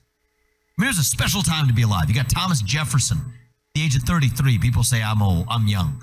well, I'm old compared to Thomas Jefferson. He was 33 when he wrote the Declaration Absolutely. of Independence. Genius. You have people who were the pioneers, the explorers, the unafraid, that said, you know what, we are going to not just be victimized by this. We're going to chart a new way forward. Well, 33 That's was the old. moment we live in. I totally agree. 33 was old back then because people, a lot of people died young. You either live, you know, die young or live a really long time, but the average was we, didn't live as long. You're absolutely right. People were married by 16. People were explorers by 16. And, you know, Thomas Jefferson lived a long time, but by 33, he was leading a revolution against an empire that had And never an been inventor, defeated. and he was inventing things. He was an engineer. He invented the swivel chair, invented a bunch of other things too, while he's writing the Declaration of Independence. That spirit, in some ways, would he would would history have produced the Thomas Jeffersons and the Alexander Hamiltons of the world if it weren't for the fact that they had this oppressive regime to stand up against? I think probably not. No, I totally agree. You're talking about the- So, so this is an opportunity, the moment we live in. Because I, I, am sick and tired, even myself, of you, you may have, I don't know if you've read some of the books I've written or anything like this, of pointing out the problem. I've I done have. plenty of that. This is our opportunity now. We're not just going to throw up our hands and complain about it. Oh, my this is our moment to revive. I agree. My wife's a huge fan. Thank you. And Tell her thank you. What's her name? Uh, Erica. Erica. Tell she her thank almost you. got up this morning, but we don't have anybody to take care of my daughter. She's got to get her to school. But How old's your daughter? uh, six and a half. oh, it's good age. You have one or I've got four children, three with my first wife, and then one with her. Oh, good for She's you. six and a half. But, but I don't mean to interrupt. You're so dead on. I see you talk about this is our 1776 moment. I really mean that. This is an opportunity. It is. Instead of being left, the leftist mind of we're being attacked, we're being oppressed. Let's give up and complain. Let's innovate. Let's out communicate. Let's get. Let, let's use this pressure, like lifting weights or jogging or climbing a mountain, to get stronger. That which doesn't kill me only makes me stronger. To quote Nietzsche, Yes. and it, it- it's Yes. true. And, and this is 1776 Part Two for the whole world, and it's very exciting. You know, and I think we've got to go through stages of this. And, and you've been doing this in my own corner of the world. I've been doing this to point out the problem and see it with clear eyes. You can't win a war unless you know that you're in one. That's the first step. Okay. Boom. And you got a bunch of people on that Republican Party stage that have no clue. I mean, these are clueless. it. They don't even know what exactly. They're just I'm a politician. no clue. I want to be rich and powerful. Here are my what my super PAC provided talking points. Literally, the They're like they're like going to a whorehouse and the whores are lined up showing you what they got and telling you their specialty. I mean, they're literally in front of the corporation saying, "I'm good at this. I'm good at that. I will." mother's milk for them. It's, money is the mother's milk of politics. So put them to one side. But my view is you can't win a war unless you know you're in one. And part of my job has been laying out the weaponization of financial markets, the weaponization of our capital, the weaponization of basically every sphere of our lives. This fringe minority view has taken over institutions from K through 12 education to our universities to Wall Street to Silicon Valley to our U- U.S. military. Now, I, I think it's worth pausing. I was going to get to the positive part. Before I do that, I think it's worth answering the question of why this other side has managed to take over every institution. And I have an unconventional theory of this one, Alex. I think that it's worth seeing. You know, you and I may be, you know, we're conservative people may classify us as being in the right, but take take those labels off. I'm for a second. populist. I mean, just take. The, I hate. I hate labels. They're they're not useful. I agree. They're reductionist. So let's just look at the substance of this. People who would have identified as being on the old left, right? Occupy Wall Street, challenging the bailouts.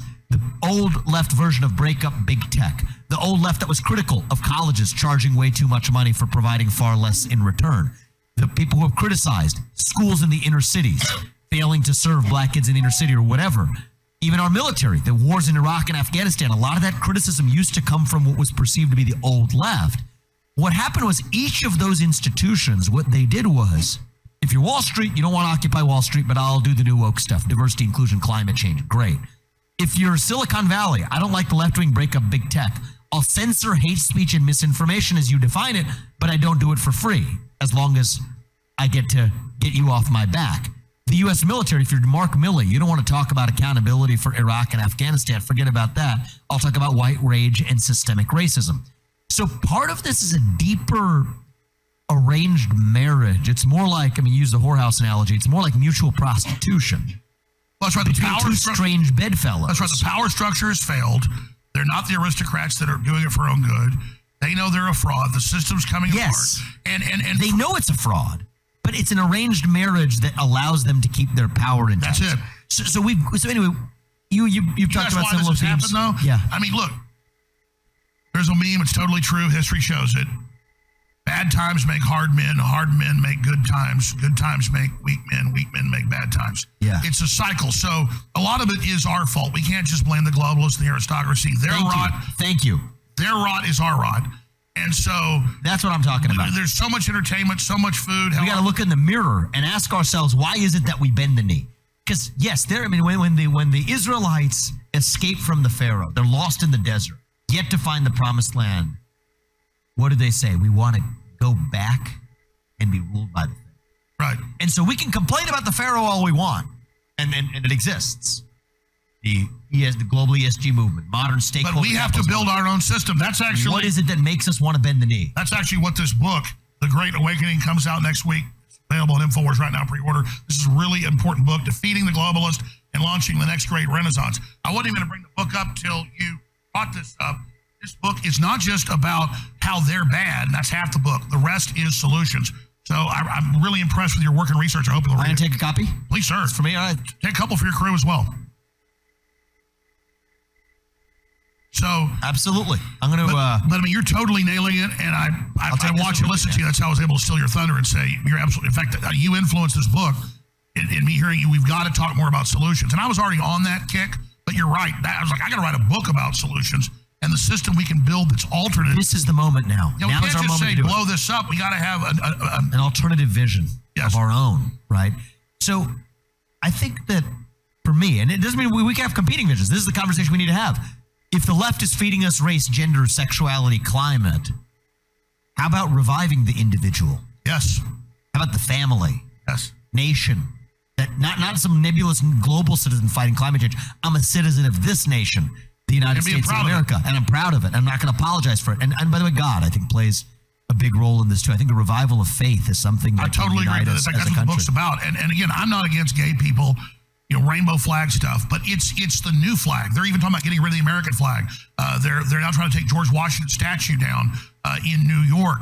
Uh, they're now you know doing all of this, and and this is all unfolding, and and we're having our symbols that rec- that recognize who we are and what we stand for away from us and giving us a new one that is a government corporate directed sex cult. I don't care if it was a heterosexual cult showing me their flag and taking down our flag and tr- telling my kids about it. I mean, if, if it was some new flag about NASCAR, I'm not against NASCAR, but it was NASCAR stuff everywhere, them telling my kids pledge allegiance to NASCAR, I'd say this is a NASCAR cult. And ladies and gentlemen, if you're tuned in, you stay right there. We're going to play a little bit more of this. And I also have um, Master Sergeant Jeremy Brown's going to be calling in in a few minutes here. You guys stay right there. We're going to be covering a lot of news. Don't go away, okay? Get it out of here. And, and what it is, you, A cult is interesting. It's an interesting use of the word. So, so a cult is a religion that has not withstood the test of time. okay, so so it's short term, and so there's an old saying actually. I think it came from uh, Blaise Pascal. He was a scientist of all things, but he said if there's a hole the size of God in your heart and God does not fill it, something else will instead. Exactly. And my my civic version of they've that, kicked God out, and now something some other poison fills the void. demon is filling it. And, and, and so my version of that in a civic sense is if we don't pledge allegiance to the American flag or to a true flag of, of our nation, we're going to pledge allegiance to a different flag instead. I said that as a matter of analogy, but now literally there are different flags. I mean, the transgender And there's flag. more and more and more. We're being divided and conquered. That's right. Where everybody, and, and, and they, they call it the broken coalition strategy. This came out in the Clinton documents in their in their library in Little Rock. And they, as they're about to win the presidency, they're having meetings. The papers are public now. We've got to create the broken coalition strategy nationwide where no group can be powerful and organized. So Talbot, the to read parliamentary system's yeah. weak because Yeah. look at Justin Trudeau. He only gets 30% of the vote, but he has coalitions with the broken coalition strategy to then have the tyranny of different minorities getting together against the majority. Oh, it's such an interesting, interesting invocation of that because that describes our current moment right now in this country. We have, in the name of protecting against a tyranny of the majority, we have created a new tyranny of the minority. Exactly. And, And, that that's minority has captured every institution. That's what you told the transgender. See, I'm quoting you back. You've Yeah, taught me a lot. you remember that. And I got to tell you, you. Viv, of course I do. I watch you every day. You and Tucker Carlson are two of my favorite people. And I tell my listeners who are real owly and don't trust the system, they're like, well, how do we know this guy's good? And I'm like, there's no way Vivek's saying all these things. That's like high noon or holy water to a vampire. He's not one of them. You do not say these things. This irrevocably damages the lie. He is good by the very fruit of the tree, as Christ said. And my view is people should be skeptical. I, I, No, I always, it's fine to I be always skeptical, encourage but then skepticism, I'm- but we got to, we got to, we got to do something about. We got to move people. on. We got to do something I mean, about. I mean this. take RFK Jr. Uh, I would say I agree with about 90% of him. I agree with about uh, 99% of you. Tucker His climate stuff is a little bit off the reservation. Well, he used to say we're going to That's arrest what I loved when he said And that. It's really hard to walk that back. He's got a something, but he says it's out of context, and I kind of he was talking about corporations that lie, like like but still, I I think the climate agenda itself is is a hoax. Oh, of course that's that's. well, I mean, and climate think- change is a constant.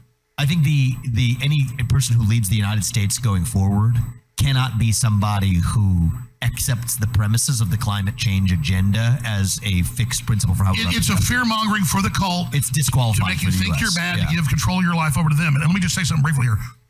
I'm not a petroleum geologist. I have family that is. They told me this 30 years ago. It, it, it's not coming from dead whales and dead dinosaurs. They now have the, the, the devices and systems. They keep finding oil deeper and deeper and deeper and deeper, 50, 60,000 feet, all the way down to the mantle through the crust. And they're hitting oil and gas deposits that are so big, they don't have pipes that can contain what's coming up. And what it is is if they if you look at Mars, scientists now believe that it once had an atmosphere, but it's, it's a short short science lesson, but it, it once had an atmosphere, but its gravity wasn't big enough to hold the atmosphere and it had water. We know there's water under the surface, there's water under the surface of the moon. That's been confirmed. India confirmed that, but our folks confirmed back in the 60s. So that's going on. So there's actually giant reserves, and they're saying these gases are bad.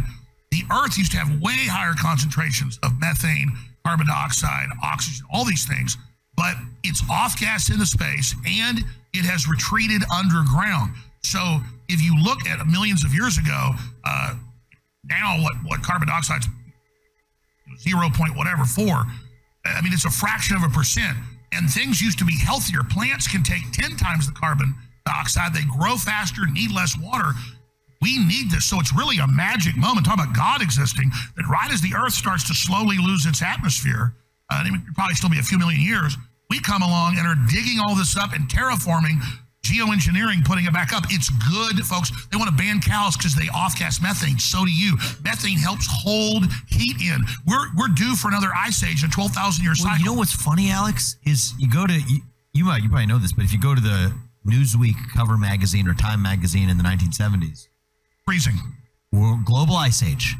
That's what they were saying. And, and if you don't abandon our modern way of life for that, in a different direction, we're going to have a global ice age. More people are going to die this year of eight times as many people actually this year are going to die of cold temperatures rather than warm ones. Absolutely.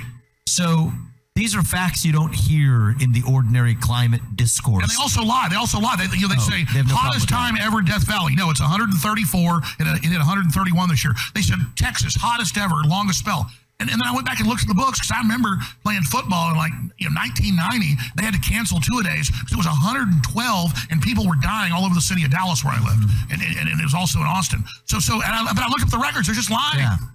So, so, so that's that's I think that's what our pro-American movement needs to learn is we've been lied to 360 degrees so much that it can create first the first form of laziness is just believing what you're force fed.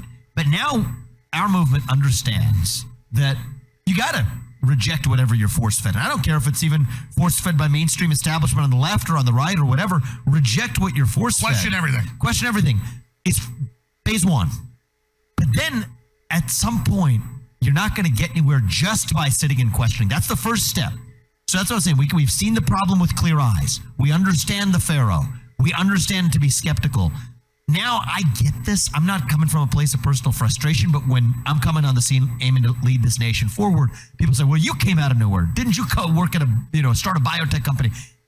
And at some point, I'm going to say, "Listen, people." Once we see the problem with clear eyes, we can't just spin our wheels and throw our hands up. We need competent leaders who share our understanding of the problem. Plus, the whole power to actually move this country forward. The whole power structure came after you. Then they did that whisper campaign that you were really secretly establishment because you're going around networking. I mean, I've met with Bilderberg Group members. I've met with people that are in Davos. Doesn't mean I agree with them, but, but the whole and, and you're not endorsing their system. Hell no. You're not. So, uh, but the system has come after you. Yes. You've been the main target the last two debates. That's the endorsement. Just like people go, wait, they're indicting Trump for no reason. That endorses him. You are the next biggest targeted person. Do you see this Hannity interview last night by chance? No, I missed it. Oh man, oh man. Yeah, I mean, look, I'm making the case. Sa- I think it's sane that on one hand, absolutely Israel is our ally. What happened to them was wrong. It was barbaric. It was medieval, and of course they have a right to national self-defense. But I've also said that we should not want to enter a broader regional conflict in the Middle East that doesn't advance U.S. interests because All right, I'm going to let it play all the way through. Uh, Master Sergeant, political prisoner Jeremy Brown will be calling in from the gulag. Stay right there. We're waiting for his call. we have to learn from our prior mistakes in this country. And that's arguably not good for Israel, but it's definitely not good for the United he say? States. And so I also pointed to others in the Republican Party, like Nikki Haley, who screech, finish them, finish them, talking about Hamas and Iran as though there's no distinction. Finish them. Okay, what are the consequences of that for the United States of America? I didn't see it. Well, here's the problem. So, so, so, so I think he. So, so interestingly, this guy Hannity, I was very disappointed. Comes after me for pointing out that Nikki Haley has made eight million dollars after her time as the U.S. ambassador to the UN as a military contractor and otherwise. I mean, just wa- that was the one. That was the wake up call for me is to see even a purported conservative voice buy into what is the captured establishment super PAC puppetry last night. You should watch this one. I will. It Well, let me say it was something. unbelievable. Let me. say- It's uh, powerful. Let me say something to Sean Hannity because I know him. Hey, Sean, the border's been completely wide open for two and a half years. The Border Patrol admits tens of thousands conservatively of Hezbollah and Hamas fighters have gotten across. They've caught a bunch of them. If these are 90% military age men. You know what Hamas will do? They're here in our country. You know what Hezbollah Yes. will do? So, so It's in the United States of America that we need we have about. look at Black Lives Matter endorsing the attacks on Israel. So we have this problem, and Iran has high tech military. And it's not that I'm quote scared of Iran, but we need to support Israel, but obviously not have our aircraft carriers attack Iran. And then now we're fighting Russia through NATO, and we're fighting Iran. What's going to happen, Sean? Use your head. This is how World War III starts, just like World War One, World War II. Once World War start, other people say, "Hey, they're tied down."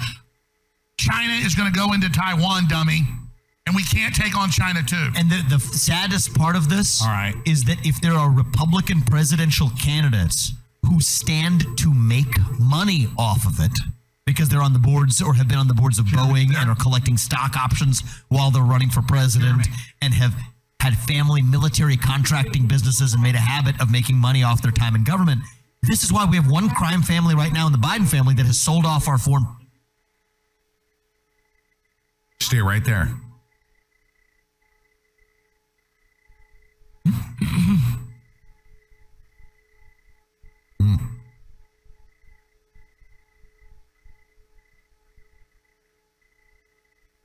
Stay right there, you guys.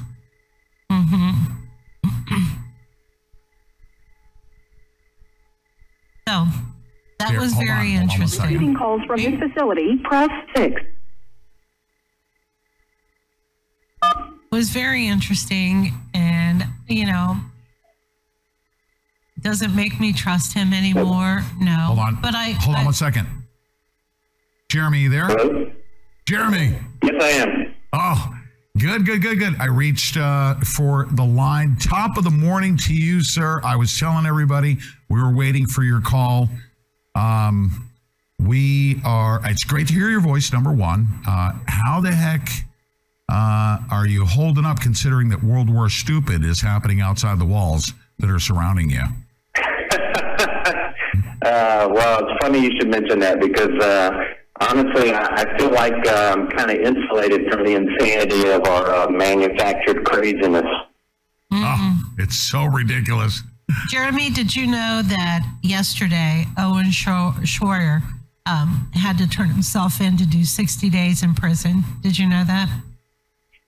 Uh, I didn't know that it was yesterday. I knew that, that it was coming up. So, uh, yeah, I mean, look, as long as we all just keep surrendering, I mean, the war should be over very quickly. We'll all be dead or in prison soon. Yeah. Oh, yeah, there there can be no doubt about it. You know, and we're approaching, and I'm not overblowing this. I, I know you can speak to this um, very intelligently and safely. This incrementalism, their encroachments upon us, shutting down our speech, taking away our vote. Uh, anybody that dissents, they put them in jail. I mean, this is typical communist regime style um, uh, overthrow of our country like they've done. But there's going to be a next phase, of course. They've already killed us with COVID. Uh, with World War stupid, they will stop at nothing, of course, to create their crisis. But but we're entering quickly into a phase where they're going to start killing Americans. That they've been planning to do that, um, you know, since the Weather Underground and Larry Grathwohl. Uh, do you believe that they will? I, I know you've studied history, but that's the next logical step, isn't it?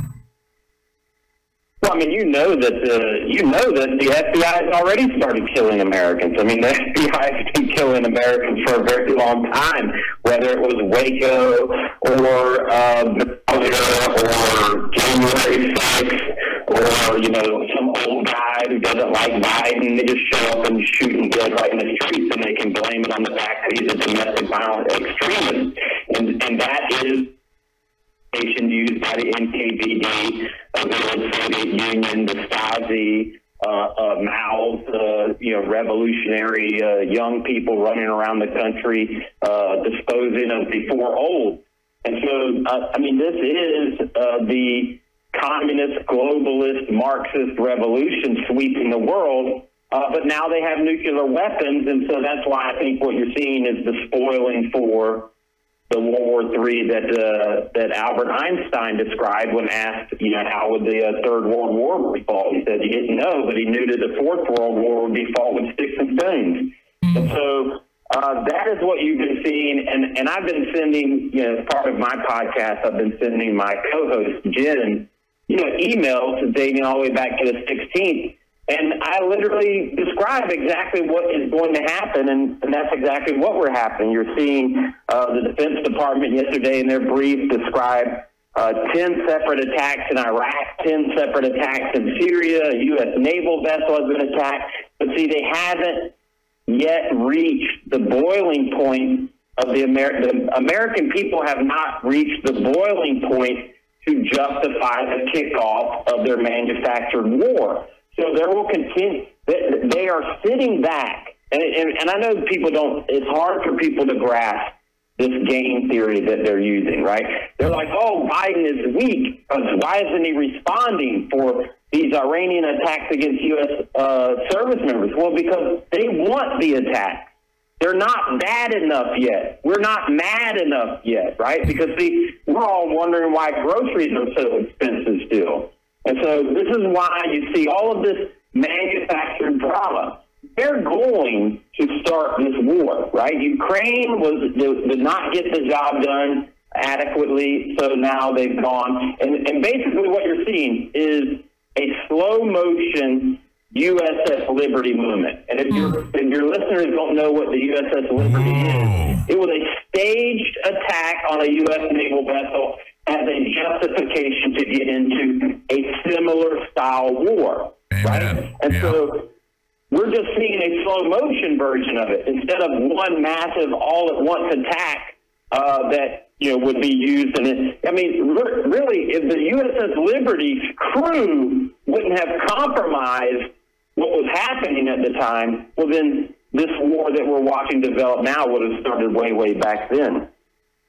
Yeah, USS Liberty. Uh, by the way, ladies and gentlemen, uh, our listening audience right now, uh, you need to do your homework on that because of Israel's uh, attack and, of course, the establishment's cover up. John McCain himself uh, covered up the uh, the facts pertaining to the USS Liberty. I've met some of the survivors. Um, uh, yeah, very, very real part of our history. You know, here's another thing, Jeremy, and I don't know how much you um, uh, looked into, for instance, the the Muslim Brotherhood, their infiltration of America, uh, their infiltration of the White House, uh, a, a Muslim Brotherhood that was spun up in 1928 and had a very specific objective uh, to overthrow the United States of America into Sharia law, uh, to change our, our way of living. This Muslim Brotherhood and the amount of money that's been put together through these ex- Islamic charities. Now, you're, you're a combat veteran, special forces.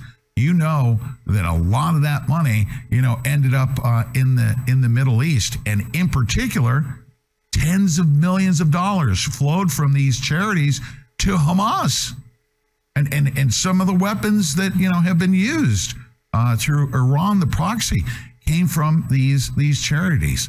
This this global Islamic terrorism movement. You've gone head to head with. it. It's very complex, sophisticated, isn't it? Well, of course, and, and but this is what this is what I want people to understand. There's only two uh, entities involved right now. There is good and there is evil. Amen. And evil is broken up into a lot of disparate groups. You've got the Muslim Brotherhood. You've got, I mean, look, if you're familiar with the uh, conspiracy theory community, and and I use that in air quotations, right? Yes, right. The conspiracy theory community uh, often hyper focuses on one group, right? You'll have uh, a conspiracy theory community that, oh, it's the Muslims, and then you've got the conspiracy theory, oh, it's the Catholics, oh, it's the Jesuits, oh, it's the Zionists, oh, It's the no, Jews, it's yeah, all of right. them. Right. It's all of them. Right? All of these disparate groups. All right, imagine this. And, and actually, uh, there's a book called uh, White King and the Seat at the Table. It's written by Lee Kessler, right? And I had I had a copy of it. I didn't get to finish it because I got moved and they took my books, and, and so I no longer have a copy. Don't you hate that? But it is about the. I know exactly. But I, I was about halfway through it, and it was laying out. It's basically a historical fiction, right? And it laid it out probably the best that I could that you could have it laid out, and that is that there's a table in a dark room, okay, and there is representatives from every one of these groups sitting at that table, right? I mean, you've got there are this entire global elite conspiracy is intentionally designed to have these groups fight each other, right? But at the top of the heads of these groups, they're all in on it, right? Like it, it's it's literally like um, what's the uh, Squid Game, right? I mean, if you haven't watched Squid Game on Netflix, it's actually a really good analogy of what you're seeing here, which is uh, the people are being forced to compete in a death match against each other while the global elite sit in a luxury box and wager on who does what to who, right? I mean, this is what you're seeing on the global stage.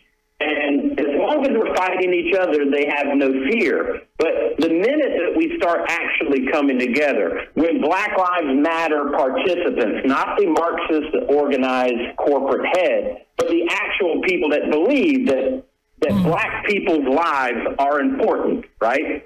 When they come together with, you know, uh, right-wing Christian conservatives and start blaming the true people that are behind all this, that's what they fear the most, and that is why the disinformation, and I'm using in my air quotations again, the disinformation campaign is at every level. You've got the United Nations talking about disinformation. You've got the World Economic Forum talking about disinformation. You've got the Department of Homeland Security and the Department of Defense actively working on censoring and monitoring disinformation. And by disinformation, what they mean is information that is damaging to their narrative of control hmm. over the minds of the American people and, and the global population as a whole. Yes, sir. You know, have you are you aware? Speaking of Black Lives Matter, um, hopefully you're aware of this. Mark Fisher, uh, uh, one of the leaders of Black Lives Matter uh, is now publicly announced that he stands behind the January 6th prisoners, uh, That's is right. endorsing I- I- Trump. Mhm. Go ahead. Yeah, I, I am aware of that. Um, but, but look, whenever there's a crack in one of their narratives, what do they do? They just create another crisis. So now, what have they done uh, with this Israeli-Palestine thing? They've gotten the corporate Marxist head of Black Lives Matter to now mobilize their groups to make outlandish statements uh, you know, about the situation in Israel and Gaza, right? Yeah. And so, you know, you, you have the independent leadership of the smaller groups, right? Because I think he's from Black Lives Matter, Rhode Island, or something like that. Yeah, Rhode um, Island, right? You know, he he he stepped off the the narrative plantation, right? You're not allowed to do that. And so, what do we have to do? We have to bring everybody back in line by giving them a ridiculous cause to stand up for. And look, and, and I talked about this on our podcast. Oh, I'm sorry. Go ahead. No, I said I was agreeing with you. Go ahead.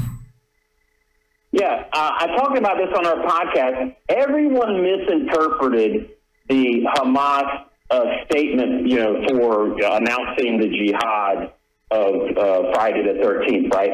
He, he wasn't calling for violence on that day, which is the overreaction of this, this propaganda psychological narrative, right? So they immediately jumped to, oh, Friday the 13th is going to be violent. We need to get all of our overly militarized police forces uh, mobilized, pay a bunch of overtime to the police unions and things like that. Uh, he wasn't calling, he was mobilizing. That's what the call was for to mobilize, to begin the process of, of jihad. See, jihad is simply struggle, right? I mean, uh, everyone has been overly conditioned that the word jihad means uh, IEDs and suicide bombers, right? But jihad just means, hey, we're mobilizing for the struggle, right? So he was calling for for what we're now seeing, right? Uh, these these disparate rebel group attacks, these protests on college campuses, because see, these networks are established. So uh, the worst is yet to come as that portion of the narrative plays out, right? Which is going to be the creation of a desire, creation of that anger that, that Americans are like, ah, like like 9/11, right? Everyone wanted to attack any Muslim country there was on the planet after 9/11. That's exactly what they wanted, right? It's just like FDR used Pearl Harbor to finally get the American people involved in the war in Europe during World War II, right? This is what they mean in PNAC, the Project for a New American Century, when they say we need a Pearl Harbor moment. They, they mm-hmm. literally describe it as that, right? And that is what we're seeing build right now, right? These Pentagon briefings, because see, in a logical world, when a foreign military attacks your military, you respond. one minute left. Ten times harder, right? You don't sit back and wait and negotiate and mobilize. I mean, we have weapons that can strike Iran from Missouri, right? They're called B 52s, right? Mm-hmm. There's no need to move all these forces into place first, right? That's, that's absurd and ridiculous unless they're actually preparing for a much larger war. Mm-hmm. And so they're perfectly fine allowing Americans to be wounded and attacked and, and pretend like they're acting weak because, see, the, the main plan is hey, we get to take off the last two countries on the seven country list, Lebanon and Iran. Uh, would you like me to call back, Pete? Yeah, I, I definitely want you to call back. For sure. Absolutely. Yep. Okay, call back call back. Yep, yep, absolutely. Call back. in. has hung up. So that's okay. I think we need to educate people because we have a lot of new people. A lot of new people. Okay, Who so- Jeremy Brown is. Who is he? Well, okay, let me tell you. Uh, and I think it began in October. Um, I'm sorry, December. I think it was early December of uh, 2020, right after the election. Um, if not earlier, I'm going to get the exact date. Uh, he got a knock at the door uh, from the feds. And the purpose for the knock at the door, because Uh, Jeremy is a combat veteran, highly decorated, master sergeant. Yep. Uh, he was a member of the Oath Keepers, and they wanted to recruit him to become a scumbag crackhead FBI. Uh, boy, that that that operation needs some An FBI some informant. reform. An FBI informant. They thought with his credentials Hello, this is a free that he would be on board with that. An and he incarcerated wasn't. individual at So they came after him. County, Florida. Hold on. This call is not private. It will be recorded and may be monitored. If you believe this should be a private call, please hang up and follow facility instructions to register this number as a private number. To accept this free call, press 1. To refuse this free, thank you for using Securus. You may start the conversation now. Uh, Jeremy, can I? can- do you mind? Do you mind if I squeeze something? in? It's been a long time since I heard that little bitch from Securus.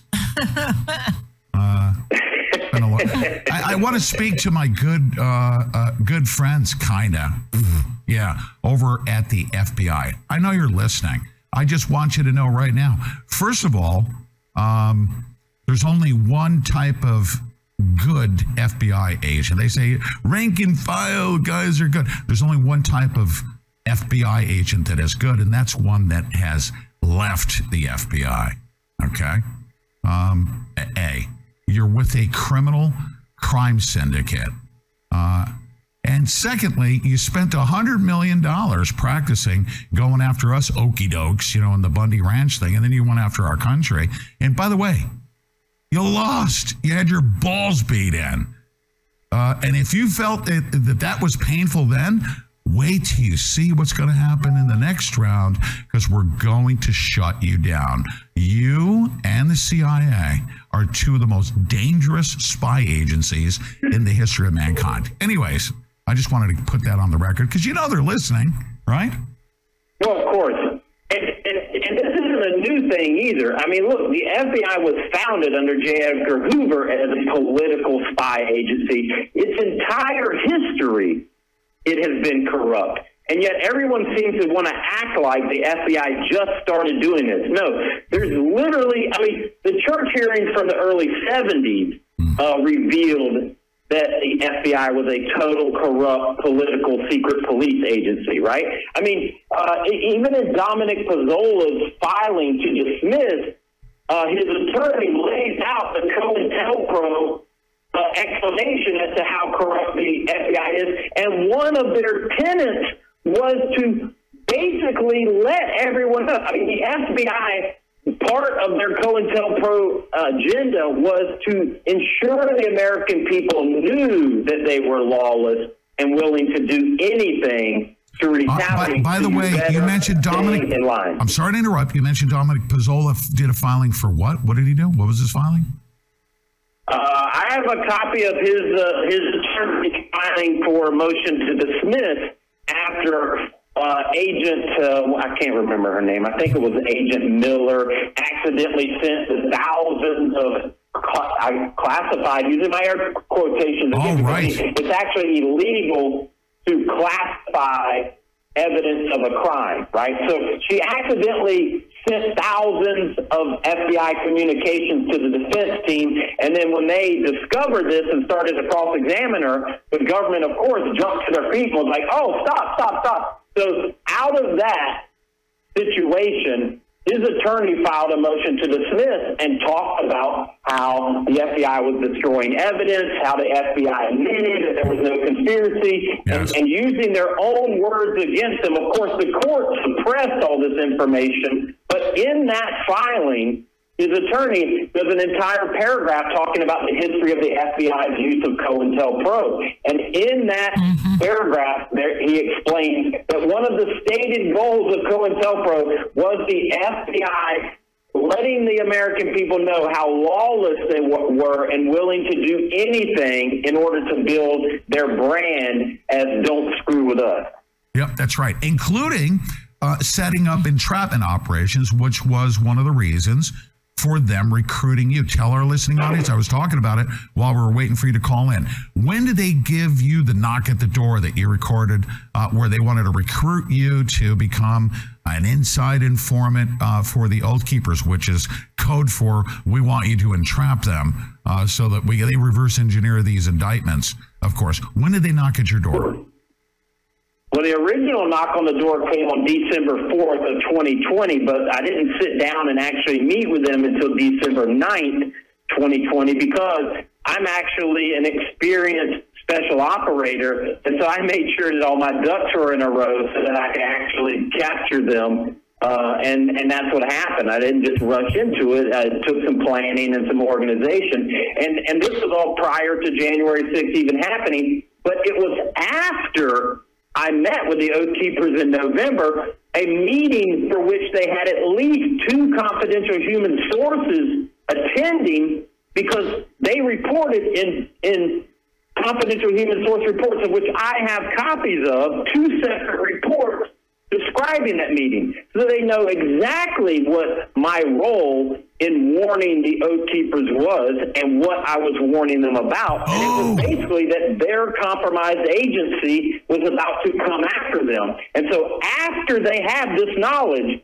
is when they approach me, but before I had any knowledge of January 6th. And to be honest with you, Pete, I wish I would have gone along and further infiltrated the FBI because that would be a much larger story. Because I can assure you, I would have done a much more thorough reporting of the inner workings of this conspiracy than Oh, any that's a Project Veritas or other undercover agency would. Yeah, you know what we should do? We should run a oh, hold on a second. A a double counter uh, counterintelligence operation. Offer these uh, these meth heads to become FBI informants. Double the amount of money, but stay in there and report back to us. Well, we were we were talking earlier. We were talking earlier about Larry Grathwohl, and that's exactly what Larry Grathwohl did. He was an informant for the FBI against the Weather Underground. Uh, Bill Ayers, Bernardine Dohrn, that ilk, right? So he was, and he was, they, he was very trusted by them, and the whole time he was an FBI informant out of Cincinnati, where we are. So we know his family and his daughter and all those things.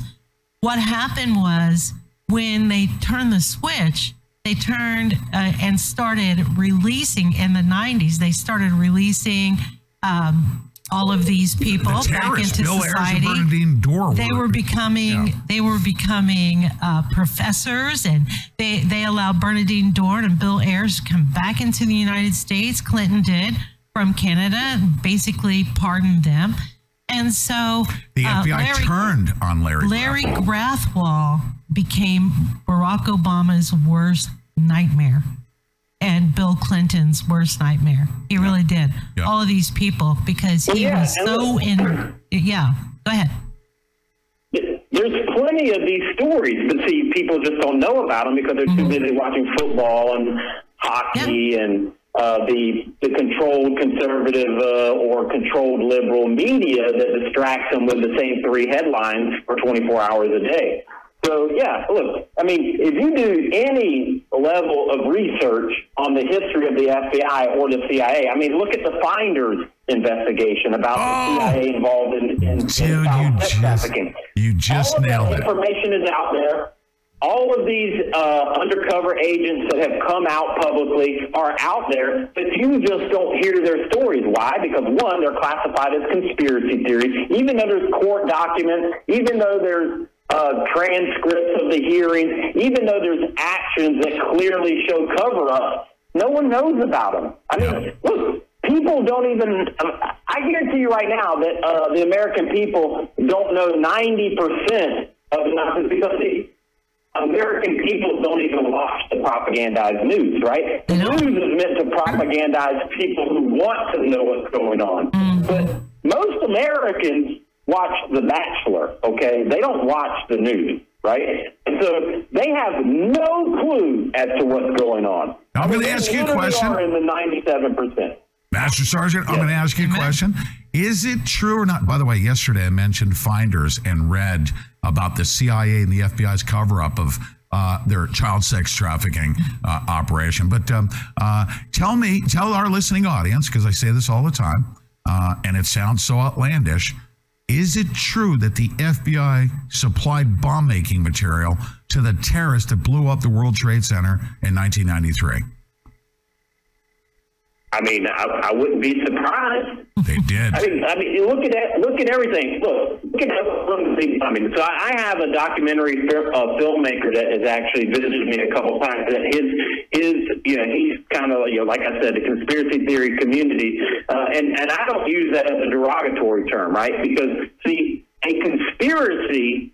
If you want to properly investigate a conspiracy, you must develop theories. In fact, I, I have a court transcript where the government, the, the conversation between the Department of Justice prosecutors and the judge is about, well, what's your theory of the conspiracy? And I'm like, wait a minute, isn't that a conspiracy theory? Yeah, right. And, and please, please tell me that that documentary filmmaker is Christopher Emery. yes, it is. Yes, Oh, you got the best. He's the best because that's He's the the next best. conspiracy theory. It's called the Oklahoma City bombing that that our attorney general was single-handedly involved in covering up the government's involvement in. And of course, the FBI participating in what we now know is a very real event that took place but they benefited from, and that is the Oklahoma City bombing. If Chris Emery is with you, Well, that's right. That is so beautiful. No, That's uh, great. he's he's visited a couple times. In fact, I think he's going to be visiting again in the next few weeks. But the key aspect of Oklahoma City, which I didn't even know, I mean, right? Because see, this is this is how the cycle works, right? I mean, look, I, I spent my the, the end of my career in the most highly classified uh, offices in the United States military, right? So, like, I don't, I'm not familiar with Bundy Ranch and Malheur because at the time I'm singularly focused on the Middle East, working in a SCIF with very little uh, to do in my life other than fo- hyper focus on the area, right? Uh, you know, so, but the key aspect of Oklahoma City that I never found out until much later is that what was destroyed in the Oklahoma City uh, building was the hard evidence of the Gulf War syndrome. So if you go back to the times uh, after the first Gulf War, right, and there was all of this media coverage of the Gulf War syndrome, the Gulf War syndrome. But notice, when was the last time you even heard that phrase? Because after Oklahoma City, all the evidence was now gone. All the VA, Department of Veterans Affairs investigations, and all that was destroyed. Then the story is destroyed, right? It's just like 9/11, right? We only basically talk about 9/11 under two circumstances: on the anniversary, and whenever we need to go to war, right? Because when we want to go to war, 9/11 is clearly the go-to reference, which is why January 6th was like 9/11. Israel, is Gaza's attack on Israel was like 9/11. Everything that we want to go to war against that situation is just like 9-11 right but see we don't talk about it in any other terms we don't actually look at any of the suspicious aspects of 9-11 because we know that's just a conspiracy theory Of course.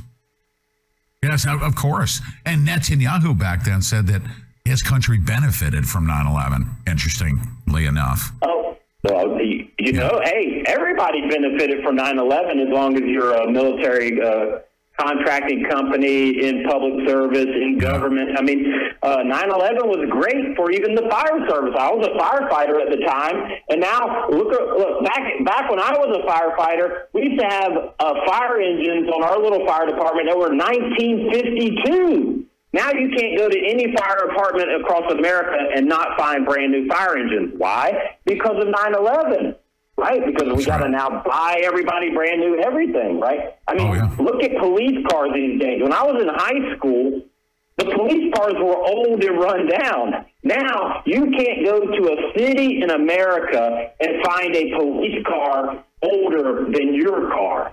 Oh, yeah. that's right. All right, Jeremy, listen, before we get cut off here, um, I don't know how many minutes we have. Uh, my goodness, Jeremy, uh, get, I want you to first of all give us your your your links. I want to know about your your podcast, and I want to I want to share your podcast as well. It's getting overwhelming right now to try to cover everything. I mean, I I, I hope you uh, you can forgive all of us. I mean, I'd love to stay focused on on on you, uh, and and I think you've you've known that I've been have very one minute left. ah, jeez. Can you, Give him can you last call back in or, or, or it, I'll give you the minute. Yeah, I, the links. I, I can call back in. I've got as much time as you do. Oh, dude, seriously, please call back in. Oh, uh, Please call back in. Um, what's the name of your podcast? I- Uh, the name of our podcast is The Fusion Cell, all right? And it is named Nice. after the concept of taking disparate intelligence analyst reports and fusing them together into actionable intelligence, right? So uh, at the uh, Special Operations Task Force, we're going to have an intel fusion cell that takes in reports from all these different. So that's kind of the, the, the gist of our podcast because what I want to do is link all of these disparate acts and events together into what is a war against humanity by the global elite. On your way out, tell the FBI agents what they can do to sabotage. Thank you for uh, using There you go. Securus. Oh, Goodbye. He's we got- calling back in now.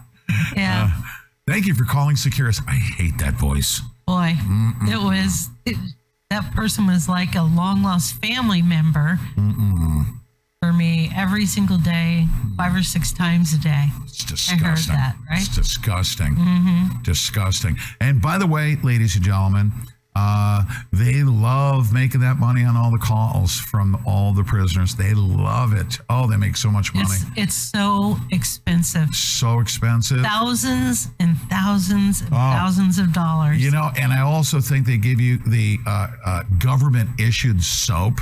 Okay. Mm-hmm. Uh, knowing full well you can go buy a $2 bar of Irish Spring hmm and they make money on that. They make so, they make a killing on commissary. uh, they give you Irish a Spring would cost toothbrush. you maybe two dollars, Mm. but in prison it costs five or six Hello, dollars. this is a free call from and that's the problem with the with the prison industrial complex. They're making a lot of money. Hold on. This call is not private. It will be recorded and may be monitored. If you believe this should be a private call, please hang up and follow facility instructions to register this number as a private number. To accept this free call, press 1. To refuse this free, thank you for using Securus. They used to say- start the conversation now. They used to say incarcerated loved one.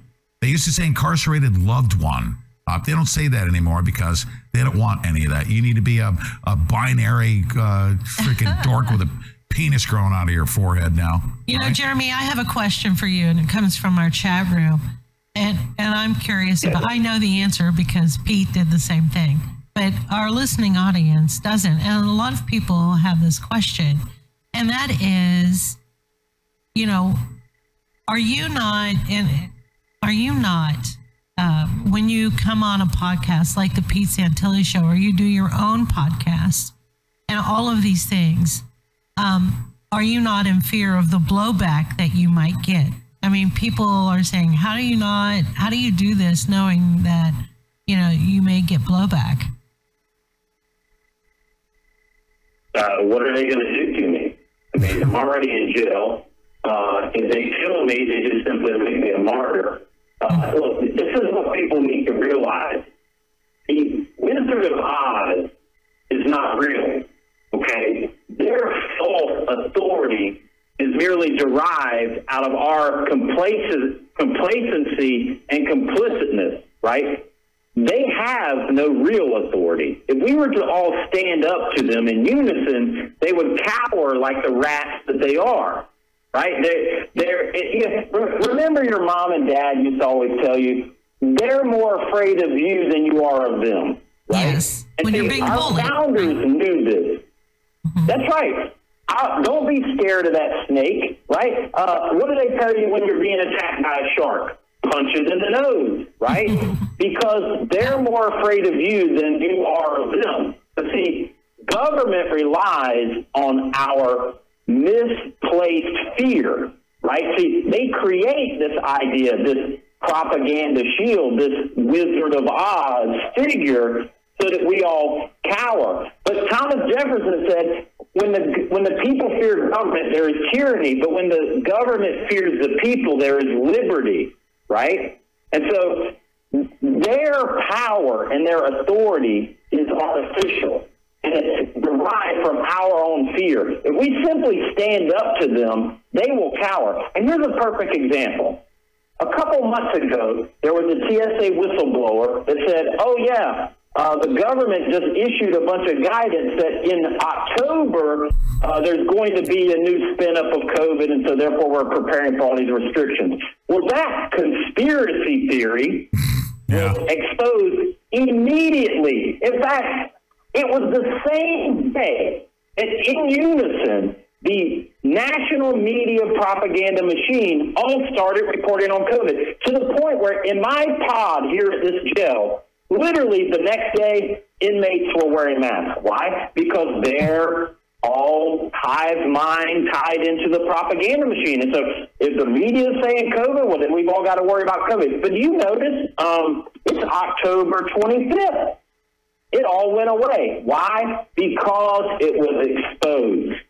Yep. Amen. That's why. You don't hear about COVID on the news. You don't hear about the restrictions at the TSA. But yet, two months ago, they were warning them all that this was about to happen. But when it got called out and people started to ridicule the ridiculousness of this false narrative, they had to retract. So we do have the collective conscious power to, to turn this evil back. We do have, I mean, look at Ukraine. As long as we went along with it, man, they were sending billions and billions and billions. But the minute the American people started to say, wait a minute, what, wait, aren't we broke right now?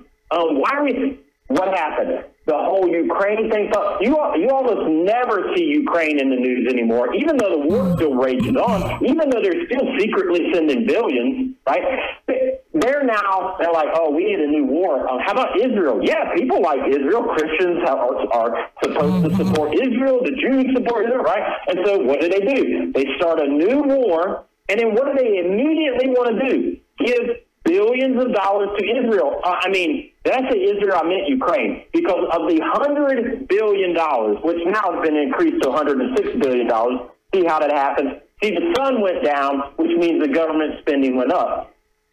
Of the 100 billion, 61 billion of it was meant for Ukraine. But see, this is what they do. They take this collective mindset and they utilize it against us. And all we have to do is call it out and stop it.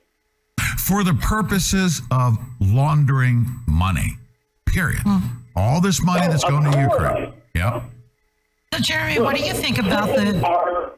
Jeremy, I know that I don't know if you get to watch much TV, and I know I'm not sure about the internet. He for you. Does. They're just mainstream stuff now. But- No, what I do watch think- no TV. The only thing I do is uh, listen to. Uh, unfortunately, all I have is a Fox News radio affiliate, so the shows are pretty horrible. Can I, But, can I make uh, one I do get a recommendation? couple of. I have a question. Let me let me make one recommendation though. Uh, I I have just a tiny bit of experience. Uh, watch the Hispanic channel, especially the weather reports. Beautiful women on on the Hispanic television. But go ahead. Um, Jeremy, so, so so Jeremy, listen. So there's this phenomenon that's happening, and I'm keeping a close eye on it because you know you would expect that the United States of America and the people in America would be like falling all over themselves to support Israel. And I got news for you. That's not what's happening. You know, uh, people are overwhelmingly more than I ever dreamed that they would supporting Palestine on this one.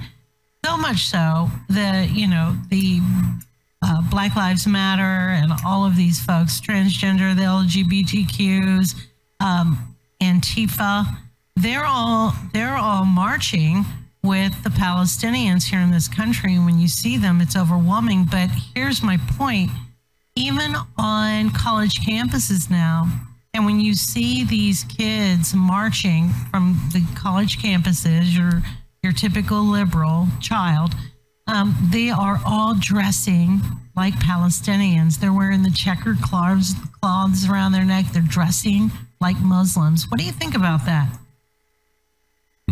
Well, first, let me put your mind at a little bit of ease. One, this movement of Marxist revolutionaries, while overly large, larger than it should be, it is not as big as the media makes it think. Remember, what you're watching on your television screen is what they want you to see. They mm-hmm. want you to think that this country is 50 50. That's why it's called uh, programming, right? Yeah, that's right. It's mm-hmm. just like this. And, and this is how powerful it is. Not long ago, uh, some college group did a survey of you know Americans, right? And the questions were all related to the LGBTQ movement, right? And so they said they would ask them, how many Americans do you think identify as gay or lesbian, right? And I think the the survey said that 30, they believe 31% of America identifies as gay and lesbian, when in fact only a couple of percent actually do, right? Then they ask them, what percentage of Americans do you think identify as transgender, meaning women with penises or men with vaginas, right? Okay. They said 20% of America, when in reality it's less, way less than 1%, right? Mm-hmm. So the reality is the entire LGBT community, we won't add the plus in there because that's going to open up the numbers extensively, especially out of Washington, D.C., right? Because the plus means pedophile if you haven't been following legislation out of California. But just know that the, G, the LGBTQ plus the plus means pedophile, right? They call it uh, minor attracted persons, but it means pedophile. So we're going to exclude that group because then the numbers would explode. But the reality is only a couple of percent identify in any group within the LGBTQ spectrum, but yet this survey people believe that over 51% of Americans, a majority of America is either gay, lesbian, or transgender. And this is the power of propaganda. The perception, because all we see on television is gay, lesbian, transgender. Gay, lesbian, transgender. And look, if you want to be gay, if you want to be lesbian, that's fine. You do you, boo. All right, if you want to dress up like a woman uh, because you're tired, you spent a long day on the house floor, and you want to go put your female clothes on, you go right ahead, Lindsey Graham. I mean, I don't care about that. Can I ask you a Oh, question? nice Can I ask you a question? And you- know Nice uh, Islamic law, Sharia law. Uh, how long would these uh, trans tards last in the Middle East openly? Uh, It profess- wouldn't. But that's why I said there's only two teams. There's good and there's evil, right? And so evil has everybody divided up into to uh, uh, literally diametrically opposed groups. But when it's time to mobilize, they will mark in, march in lockstep. This is why the LGBTQ agenda uh, is, literally diametrically opposed to the radical Islamist agenda, except when it's time to start a war, and then they march in lockstep, right? And so, look, it is not as bad as they make it look. But see, this is part of the demoralizing that Yuri Bezmenov spoke about when he described the communist attack against America. In interview from the 80s, I think 1985, he described the demoralization process. And that is why all of this action is being done by young people, mostly white liberal women, on college campuses. Why? Because these are the captured safe zones of the communists, right? But see, um, try that in a small town, I think is what Jason Aldean said, right? America is overwhelmingly not Marxist. But see, we all believe that we're split down the middle. This is why election fraud is so prevalent, right? I mean, we just talked about this last night by the numbers. Uh, Biden only won 509 counties, which is only 16.7% of American counties, right? I mean, that's not even one fifth of America that voted Uh, as a majority, if you even believe those numbers. But we all know that it was fraudulent. So, in order to only win 16.7% of American counties, they had to overwhelmingly cheat. So that should make you understand. I have. Just like if you watch We finally have proof, by the way, that we, we have proof that Biden did not have 81 million voters. You know why? Uh, because if Oh, we 81 always million have people voted for him, they would be going over the front fence of the White House right now. Okay? They would. for sure. We just did- we we just did this last night on our podcast. There were only 168 million registered voters for the 2020 election, and they claimed that 158 million of them voted. That's 94 percent voter turnout. That's never happened, never will happen, because Uh, in just Pennsylvania alone, there were 2.2 inactive uh, registered voters in one of 50 states. So the numbers alone do not support their claims. But I, I, I know we're running out of time, and I, I want to really address the whole Jenna Ellis thing because I think it's important for people to understand what they saw with Jenna Ellis's uh, struggle session. Before yesterday. and before you do, can I just very quickly tell you what I said yesterday? I dedicated a full hour on Jeremy Harrell's Live from America show. She's a coward. She is. She caved. I call her a judicial harlot. Go ahead. Well, and that's exactly was my my point last night on our podcast because I have a lot of sympathy for January 6th defendants who take plea deals because they have no idea what they're involved in, right? That's but right. Jenna Ellis and Sidney Powell knew exactly what they're involved in. I mean, they're in the legal system. They know how the plea deal system works. There's mm-hmm.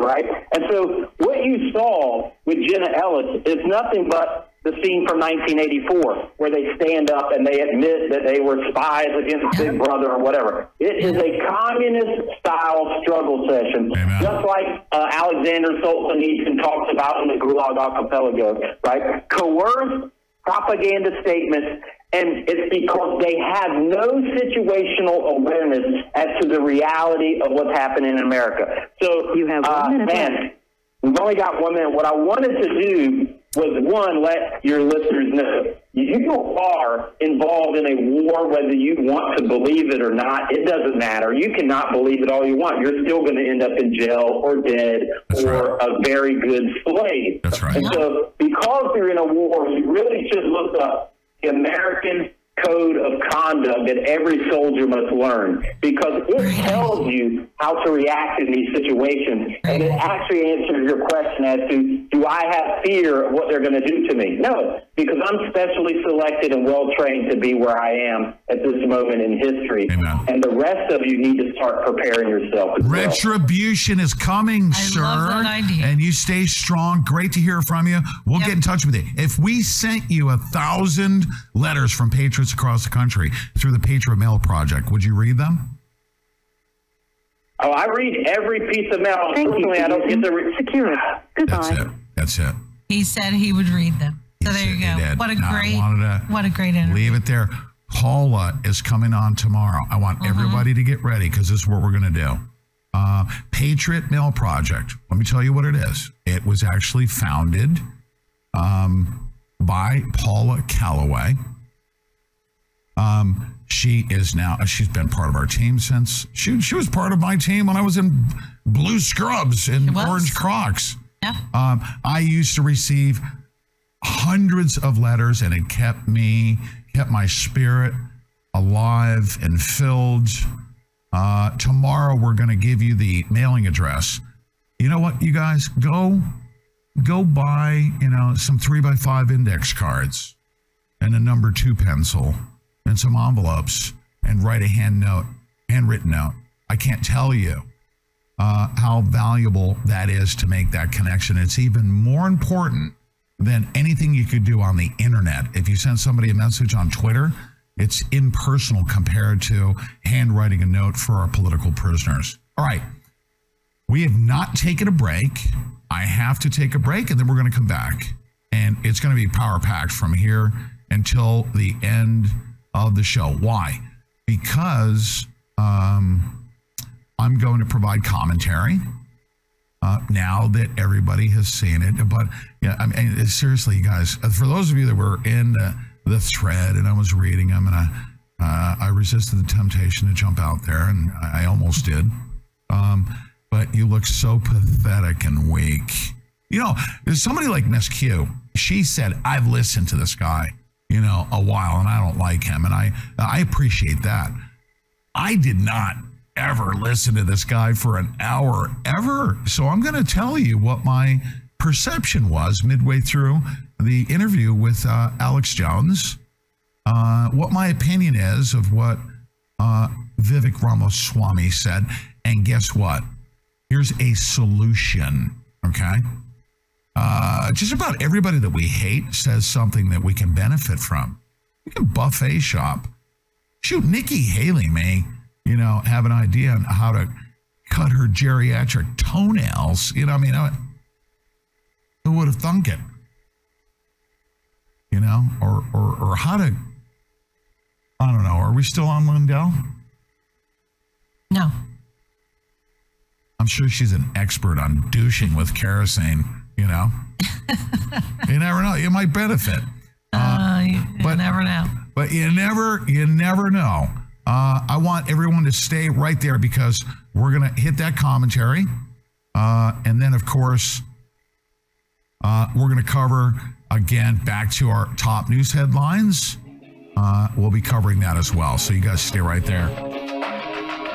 We're gonna take a break.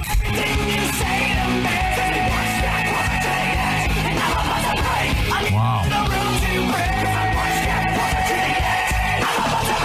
Stay right there, you guys. Don't go away.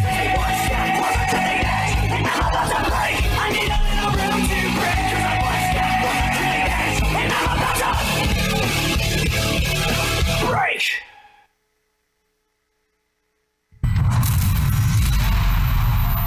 in your bank account. You need to get out of the system with the world's safest and most private assets, silver and gold. Call Kirk Elliott, PhD, 720-605-3900. Be sure to tell him Pete Santilli sent you. Our American heroes love getting down and dirty, fighting for our freedoms and safety. My fellow Americans, the Hero Soap Company is a veteran owned business with quality soaps and scrubs made in America for the benefit of our American heroes. Each bar of handmade soap is blended with a mix of essential oils, real goat's milk, saponified oils of safflower, palm, and coconut, and all natural colorants. Place your order today by visiting myherosoap.com for a 20% discount. And for every purchase, a portion of sales is donated to charities focused on helping veterans and first responders. Visit myherosoap.com and subscribe for 20% off with promo code KEEP. Every soap purchased is matched one to one and sent overseas to our troops. Go to myherosoap.com and order your soaps, scrubs, and even cool Patriot gear. Support our troops. Support our first responders. Support our heroes and let freedom clean by visiting myherosoap.com. My towels solved a problem that we've all had with towels. You go into the stores and they feel lotiony and soft, but then you get them home and they wind dry you. That's why I made my towels. They actually work, they're soft, and they absorb. And now I'm excited to announce two brand new lines of my towels. What makes them the best towels ever is they're now made with 100% long staple Shapir cotton. This is a combed ring spun cotton that makes my towels even softer and more absorbent than ever. And now you get a six piece set for an amazing introductory sale price as low as $29.98. So go to mypillow.com or call the number on your screen. Use your promo code to get my towels for only $29.98. Or you can get my designer premium line for just $20 more. Either way, you save 50% now on all my towels. They actually work. What a concept. This offer won't last long, so please order now. MyPillow.com. Introducing the Portal universe only on QUX. This is America's first super app. Easily build your portal, share and monetize video content, live stream products, music apps, and more. Engage in live chats and private video messaging. This isn't just a TV box or streaming device. This is your social television console. Become a merchant without any setup or monthly fees. Buy and sell using QDUX tokens for private and secure encrypted transactions. You control the ads you watch. You control the content you see. You have easy access to products and services you want, all at the press of a button. QUX brings people together, enhances fellowship, community, and networking capabilities while protecting privacy like never before. Don't wait. Go to QUX.TV right now and order your QUX TV box today using promo code PETE. Be part of a new digital frontier. Uh, sorry about that, Melissa. Melissa Nelly, she knows better. He said, Oh my goodness, I got a black screen. Sorry about that. Okay. Now, please just just bear bear with me for a couple of minutes. All right. We're we're in a war, and you know, I mean, it's sometimes I feel like it's easier uh, to you know crush communists. You know, the Vietnam. Uh, I was going to say kill communists. You know, in that context, it's easier to go shoot communists. Uh, it's more palatable. It's you know, um, it's easier, especially if you're a skilled marksman or if you're an aerial gunner like me. Uh, if you can do it from a from a helicopter, than it is to have people running around inside our camp with our uniform eating at me, you know, taking my ammunition and, and screwing with my MREs and, you know, and, and in most cases, uh, all of the people that have, and no disrespect to our regular listeners, if you're a regular listener and you're in there scrapping, I'm just going to use one example. Like Ms. Q's been with us a long time. She's got a good head on her shoulders. And I respect that even if her opinion is the opposite of mine, she's got a pretty well informed opinion. And here's my point we're at different stages of awakening. Like uh, Rico Suave, for instance. If he says, if Rico says, I don't should turn off Vivek Ramaswamy, and you know, if he says that, uh, I can I, I can understand where he's coming from. I respect that that he's seasoned. He knows.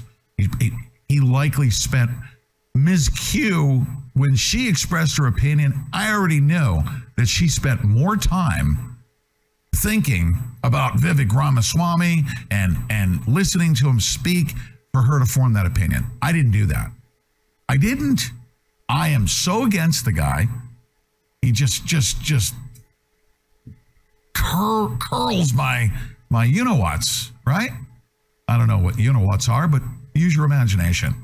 Um, that I went into the interview. I wanted to hear uh, Alex Jones, and I'm thinking, oh yeah, he's on Vivek. He's going to get some exposure.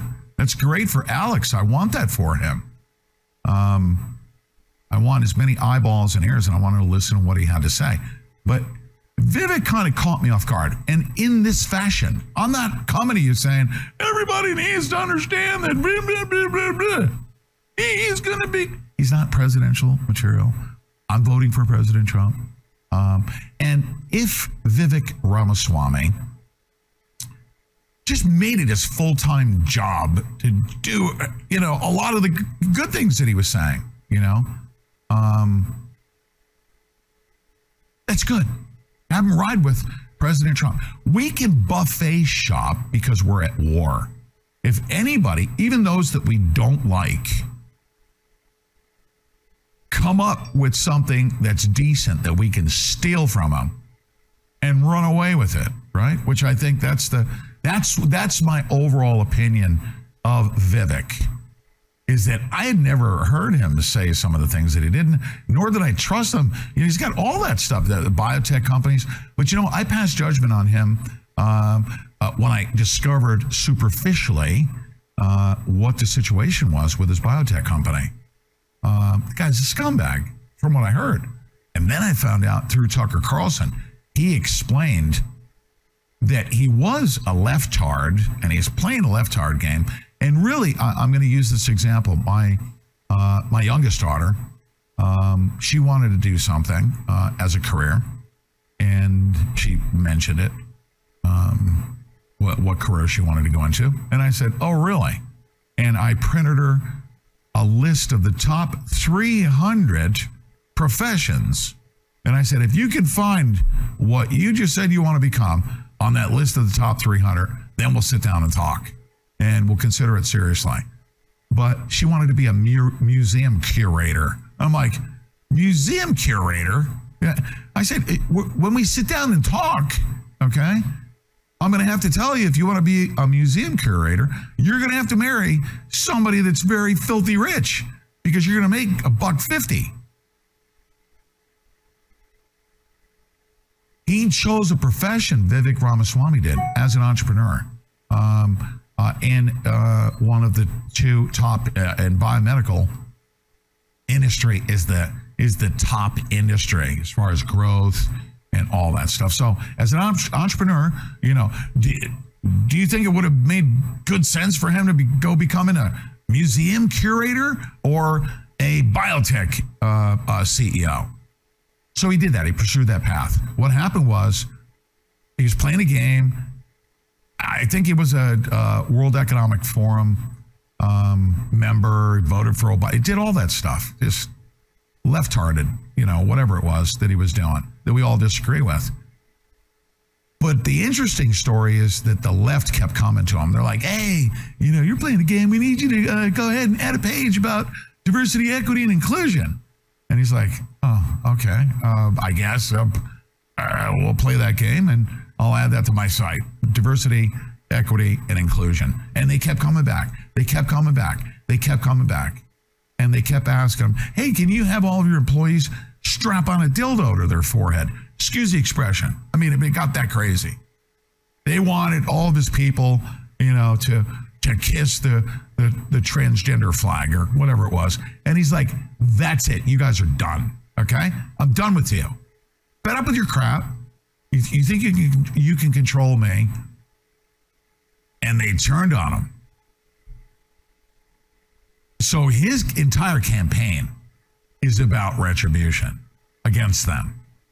Uh, he speaks very eloquent, almost too uh, canned. Um, he does. He's very, very skilled. Uh, but guess what? There are certain things, and I agree with Alex, that he's saying, and, and, and it proves the point that he went against the establishment, right? He's saying all those things. You can't be with them to be talking about what he's suggesting. I like the following that he got to know Alex Jones. And in the fashion that he did, and sitting down with Alex, I saw him, and, th- and this is the, the, the part that I'm impressed by because it's going to help Alex. And he said, Really? That's your background? I never knew that. He, he had passed judgment on Alex, just like I passed judgment on him. I mean, here we are in this, you know, three way circle jerk. Uh, all of us sitting, you know, those guys producing the podcast and me being the consumer of the podcast. And I, I have a say so in this matter, by the way, uh, based on what both of them say. They're very influential. Um, and we in this on this show are very influential. I'm going to tell you that right now. Between Lindell TV, Rumble, and then the way we're we're doing our, our you guys don't know this, but the changes that we made to cut our evening show, right? Focus on the quality of our production and our interviews and stuff like that, and the changes in the direction that we're going um, has exploded our viewership, which is great because the objective is to reach more people. So when I when I have those people, you think I'm going to start saying stupid stuff like Sean Hannity? No, no, I'm not. So Deb Jordan, yeah. here's my overall analysis: is that we uh, we are so distrusting. Uh, I'm so sick and tired of with good reason. You know, yeah, yeah. I mean, I'm so sick and tired of like the entire Arizona psyop that took place. Mm-hmm. I, I mean, I, I, I can't even speak to anybody when they call me from the 602. I won't even talk to them. You know, I, I don't want to hear from you. You know, Arizona's done in in my book. So, uh, what, what is that term? I'm jaded. Yes, that is a great term, actually. And guess what? In this We war, are, in yeah. this in this war, okay, in this war, uh, he said some things that I could literally buffet shop and just steal and not even mention his name. Mm-hmm. And that's what I want to share with you, ladies and gentlemen, is you can't be in a war, okay, and plug your ears because it's too loud. You know, uh, you got both your hands on your ears. You need to, you need to have a different way of protecting your your ears in this water if it's too loud because you need both hands on that on that rifle. Okay. Mm-hmm. So I did one of these, okay, and I dropped my rifle. You know what I mean? That's, I, I need to pick my rifle up and maybe use earplugs. Um, I didn't want to hear Vivek Ramaswamy, but I'll tell you what. This 1776 moment, and here's here's my final Okay, commentary here. Barb, let me stop. Wait a minute. We have somebody from Arizona who says Arizona isn't dead. We're going to rock the world. Oh, ye of little faith. He's not talking about the people of Arizona. And of No, course, I'm just so jaded by of course that's going we on in Arizona. believe, of course we believe that Arizona is going to rise above this, and Kari Lake is a great example of that. Oh yeah, absolutely. And, Uh, and so what he's talking about are the the politicians and the folks who so had everybody's ears and just completely have failed. Uh, but yeah, will it they got to the rise? point where I didn't even want to talk to What anyone you, from that's what Phoenix means, right? You rise from the ashes. Yeah. And I fully expect that to happen too. The people of Arizona are great people. Yeah. Uh, so, okay. Uh, all right. So we got somebody that says Rampa Swampy is a Trojan horse. Do your research. He might hey, be. Hey, guess what? What have I said to you? Did I say I was pushing Ramaswampy? No, never said that. Did I say I want him to be president? No, I never said that. All I'm doing is making, I'm wearing everything out in the open to say I pass judgment on him. And I was able to grab a couple things from what the guy said that I really Mhm. loved that I'm going to permanently borrow. Yeah. And that's it. That's all I said. What do you mean? Do your research. You well, know? I'm going to say something. I, I am doing my research. Okay. Let me say something here. What? I got to tell you something. When I saw Alex Jones, you know I was not a Trump fan in 2014, right? 20 the beginning of 2015. War there were- documented December 2015. You weren't. 2015. Well, when there were rumblings about Donald Trump, you know. I got you on audio recording. Saying, I don't know about that. December 2015, before we left for uh, for Yeah. Oregon. And we had a big discussion about it. And I was like, oh, man, you know, oh, that's all we need. But anyway, I wasn't a big fan.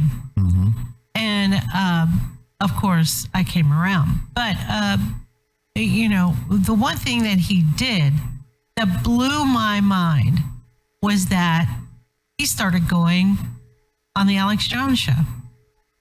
And Alex Jones started talking up um, Donald J. Trump. And I was like, what the hell is going on here? Yeah. You know what I mean? Yeah. And um, I wasn't a big fan of Alex Jones then either, to be quite honest, um, on a personal level, Mm-hmm. you know. But then, I- oh, oh, wait a minute. I need to me finish expressing my Uh, opinion. uh, Right. Okay. Mhm.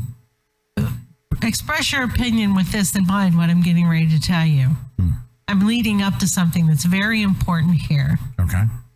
Alex Jones, I have to tell you, uh, was like one of the big reasons I changed my mind about Donald J. Trump.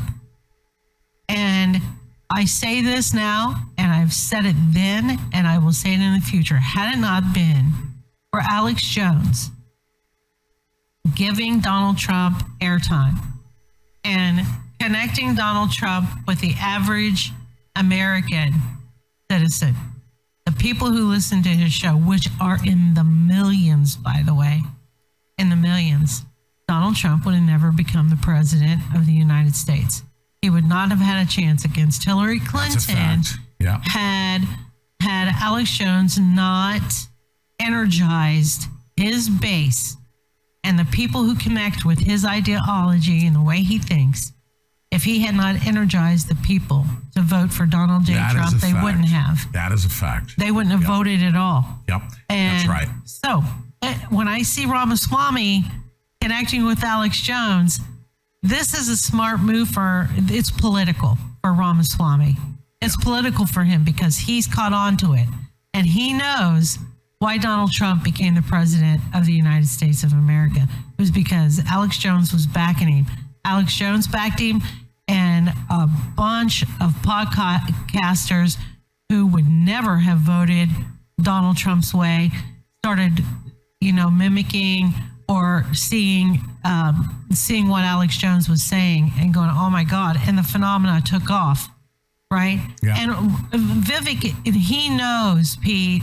He knows that if he can grab a hold of Alex Jones's audience, that you know he It, I'm telling you, it's just political, and I don't know whether I like that or not. All right, here's my final comment. You ready? I don't know if I like it. What? I don't know if I like what he's doing there. I can clearly see after watching that and keeping my mouth shut instead of just going, oh my God, I hate him. I can't stand him. I'm not listening to this. I see clearly the political move that he just made. Yeah, yeah, that too. Yeah, you it, it would not. And, and here's my final commentary. You ready? Mm-hmm. First of all, I wanted to see, and I knew this was going to happen. Okay. Um, and I I opened up.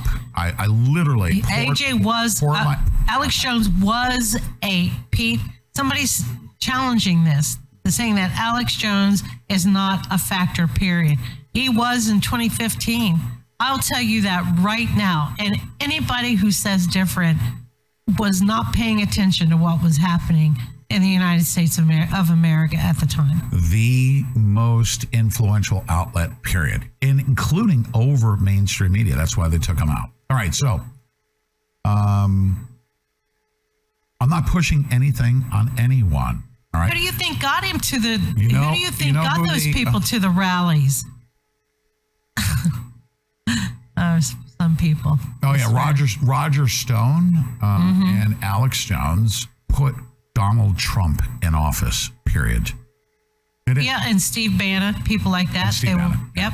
Yeah, absolutely. The populist. yeah. So can I? Uh, can, can I just have a couple of minutes without you responding? Take me off camera because I'm gonna. I want to respond when I'm on camera. I want to respond. So. Oh, you do? Okay. Yeah.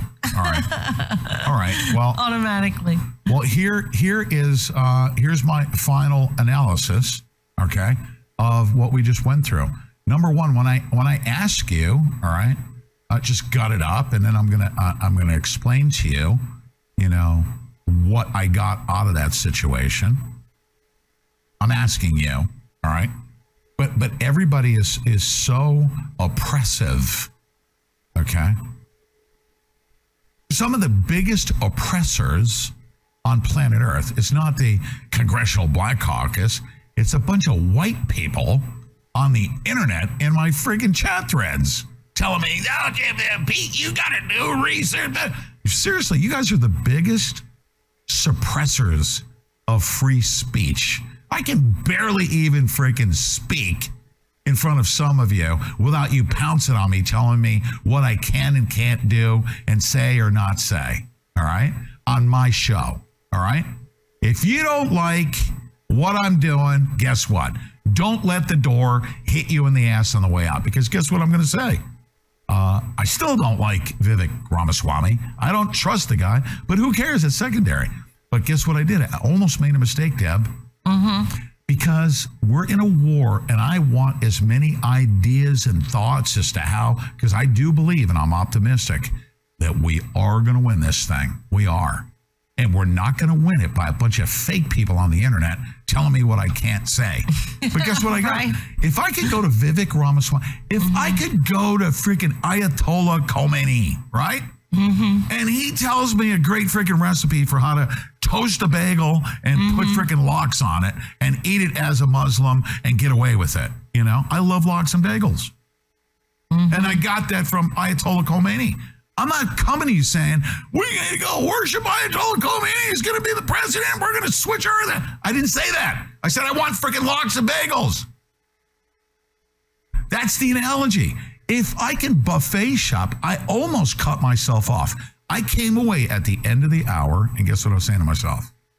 Oh my God, I was so freaking distrusting and jaded and didn't like the guy that I almost passed my methodology of, like, I'll go to Jimmy Dore. Can't stand Jimmy Dore. He's a freaking socialist. But I mm-hmm. hear him say some things that I kind of like. I'm going to Yeah, we'll permanently. listen. We'll listen I'm going to permanently once in a while. borrow. I'm going to mm-hmm. permanently borrow the ideas from even our enemies and Mm-hmm. weaponize it against our enemies. So I'm going to steal from Vivek Ramaswamy and then fire a freaking missile bag at him, right? Mm-hmm. Mm-hmm. Uh, but I almost missed that opportunity. You know why? Because I'm the equivalent of some fake person on the internet that says, "I don't want to eat. Turn it off." Oh my god! It's like like they're all working for for uh, Vivek Ramaswamy's opposition. They don't want anyone to hear what I had to say. Forget about Vivek Ramaswamy. You guys are suppressing me expressing my opinion. Bunch of freaking free speech communists. Mm-hmm. Okay, suppressing my right to come here and say that I almost missed an opportunity to buffet shop the guy and still hate him and not like him, not want him to be president, to be all of the things that you said he was. He's a George Soros, whatever. He's a WEF, whatever it is. But if I listen to you freaking pukes, you know what I do? I miss out on the two or three things that I picked up on that are pretty cool that are pretty cool. If I go by the mob, guess what? I would have missed the two or three things that are going to help us get out of this freaking mess. And I don't sit on the internet with a fake name. I put my name to my opinion.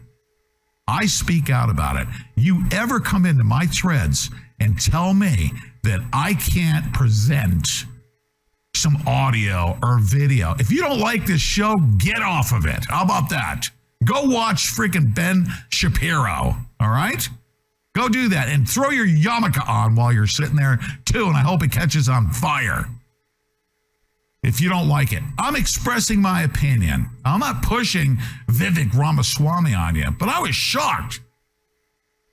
I was shocked that I was sitting there like, oh my goodness, I didn't, I didn't even know that he didn't know about Alex Jones. Uh, to, to the point that he was genuine. He did not know about Alex Jones. I'm See, like, I oh my God, disagree with you there, but yeah.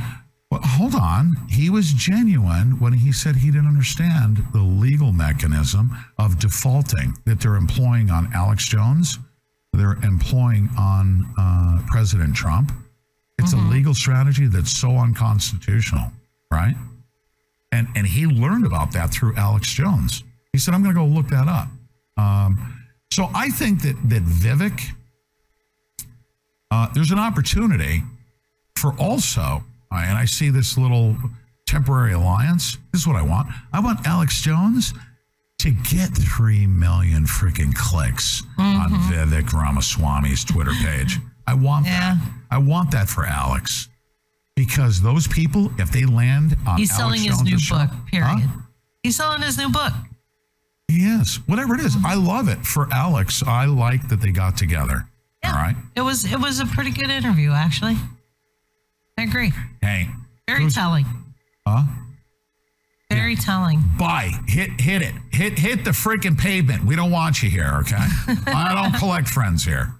People tune in, you know why? Because you're going to get my honest opinion. As a matter of fact, uh, Miss Miss Q, I just gave you an example. Like Miss Q was like repulsed, and I re- I trust her repulsion because guess what?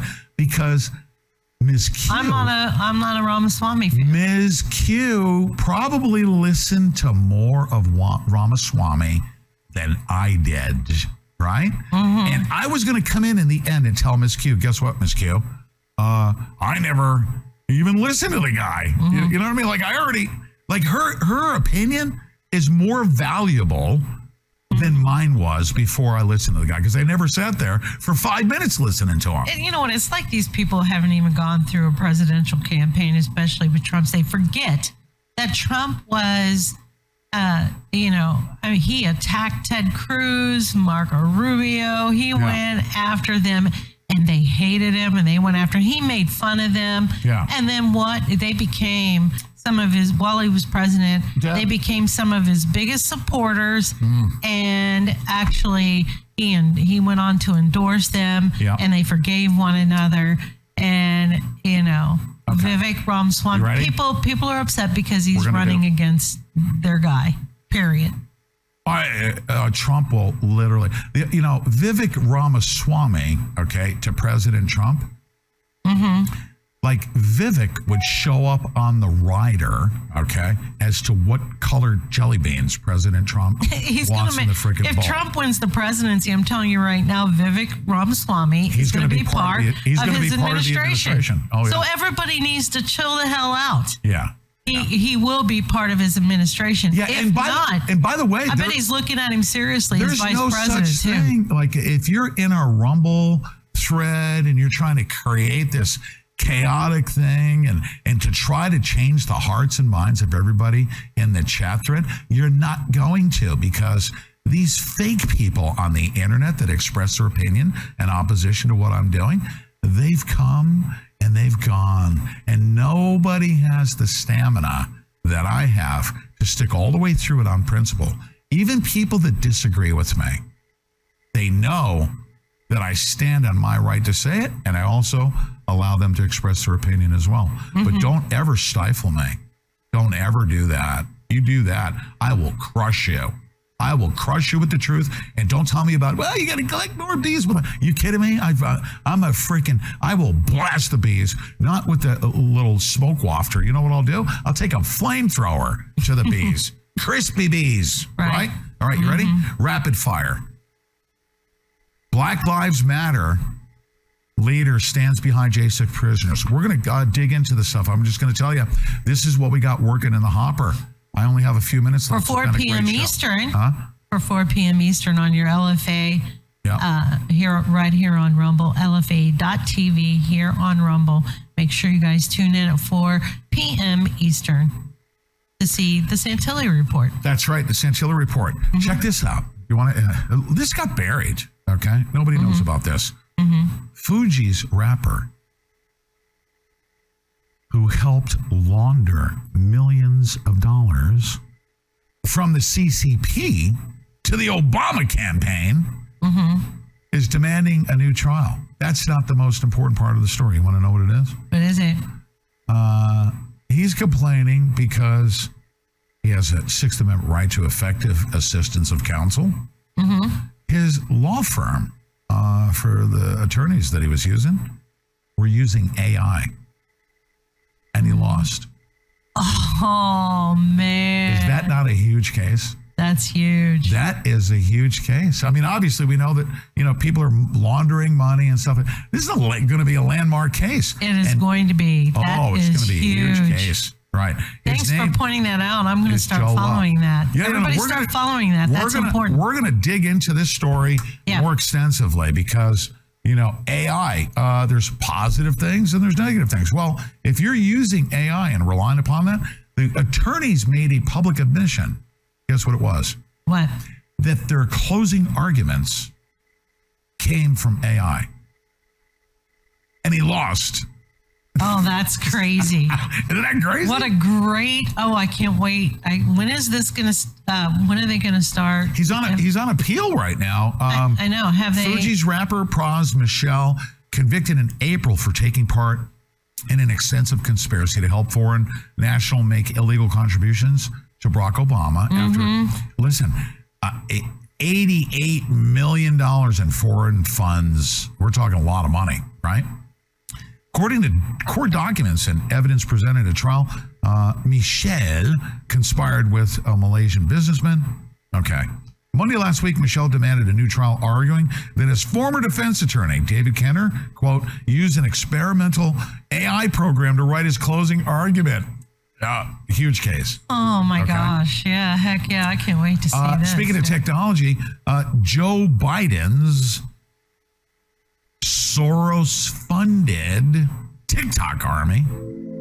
Uh, you got to be kidding me. Yeah, you've done a great job. Three hours went by really fast. I Uh, love uses. I love the morning show. Using a Hamas affiliated outlet to push propaganda. TikTok army. Mark Meadows story. That's a big one we're going to dig into. At four o'clock. Um, Make sure you guys are tuned in. Mark Meadows. Okay. By the way, uh, we're going to cover another addition to the Clinton body count. Mark Middleton. Um, you know what they say? Anytime there's two shotgun blasts to the back of the head, In this case, the shotgun was call it a 30 feet away from this Yeah. guy, and they and they called it a suicide. He was a That's hilarious. He was an aide to Bill Clinton. That killed other himself. news, and then of course the Pentagon trying to smooth over um, casualties. Uh, and injuries related to Iran's attack upon our troops. We'll see you guys at 3:30. Bye, everyone.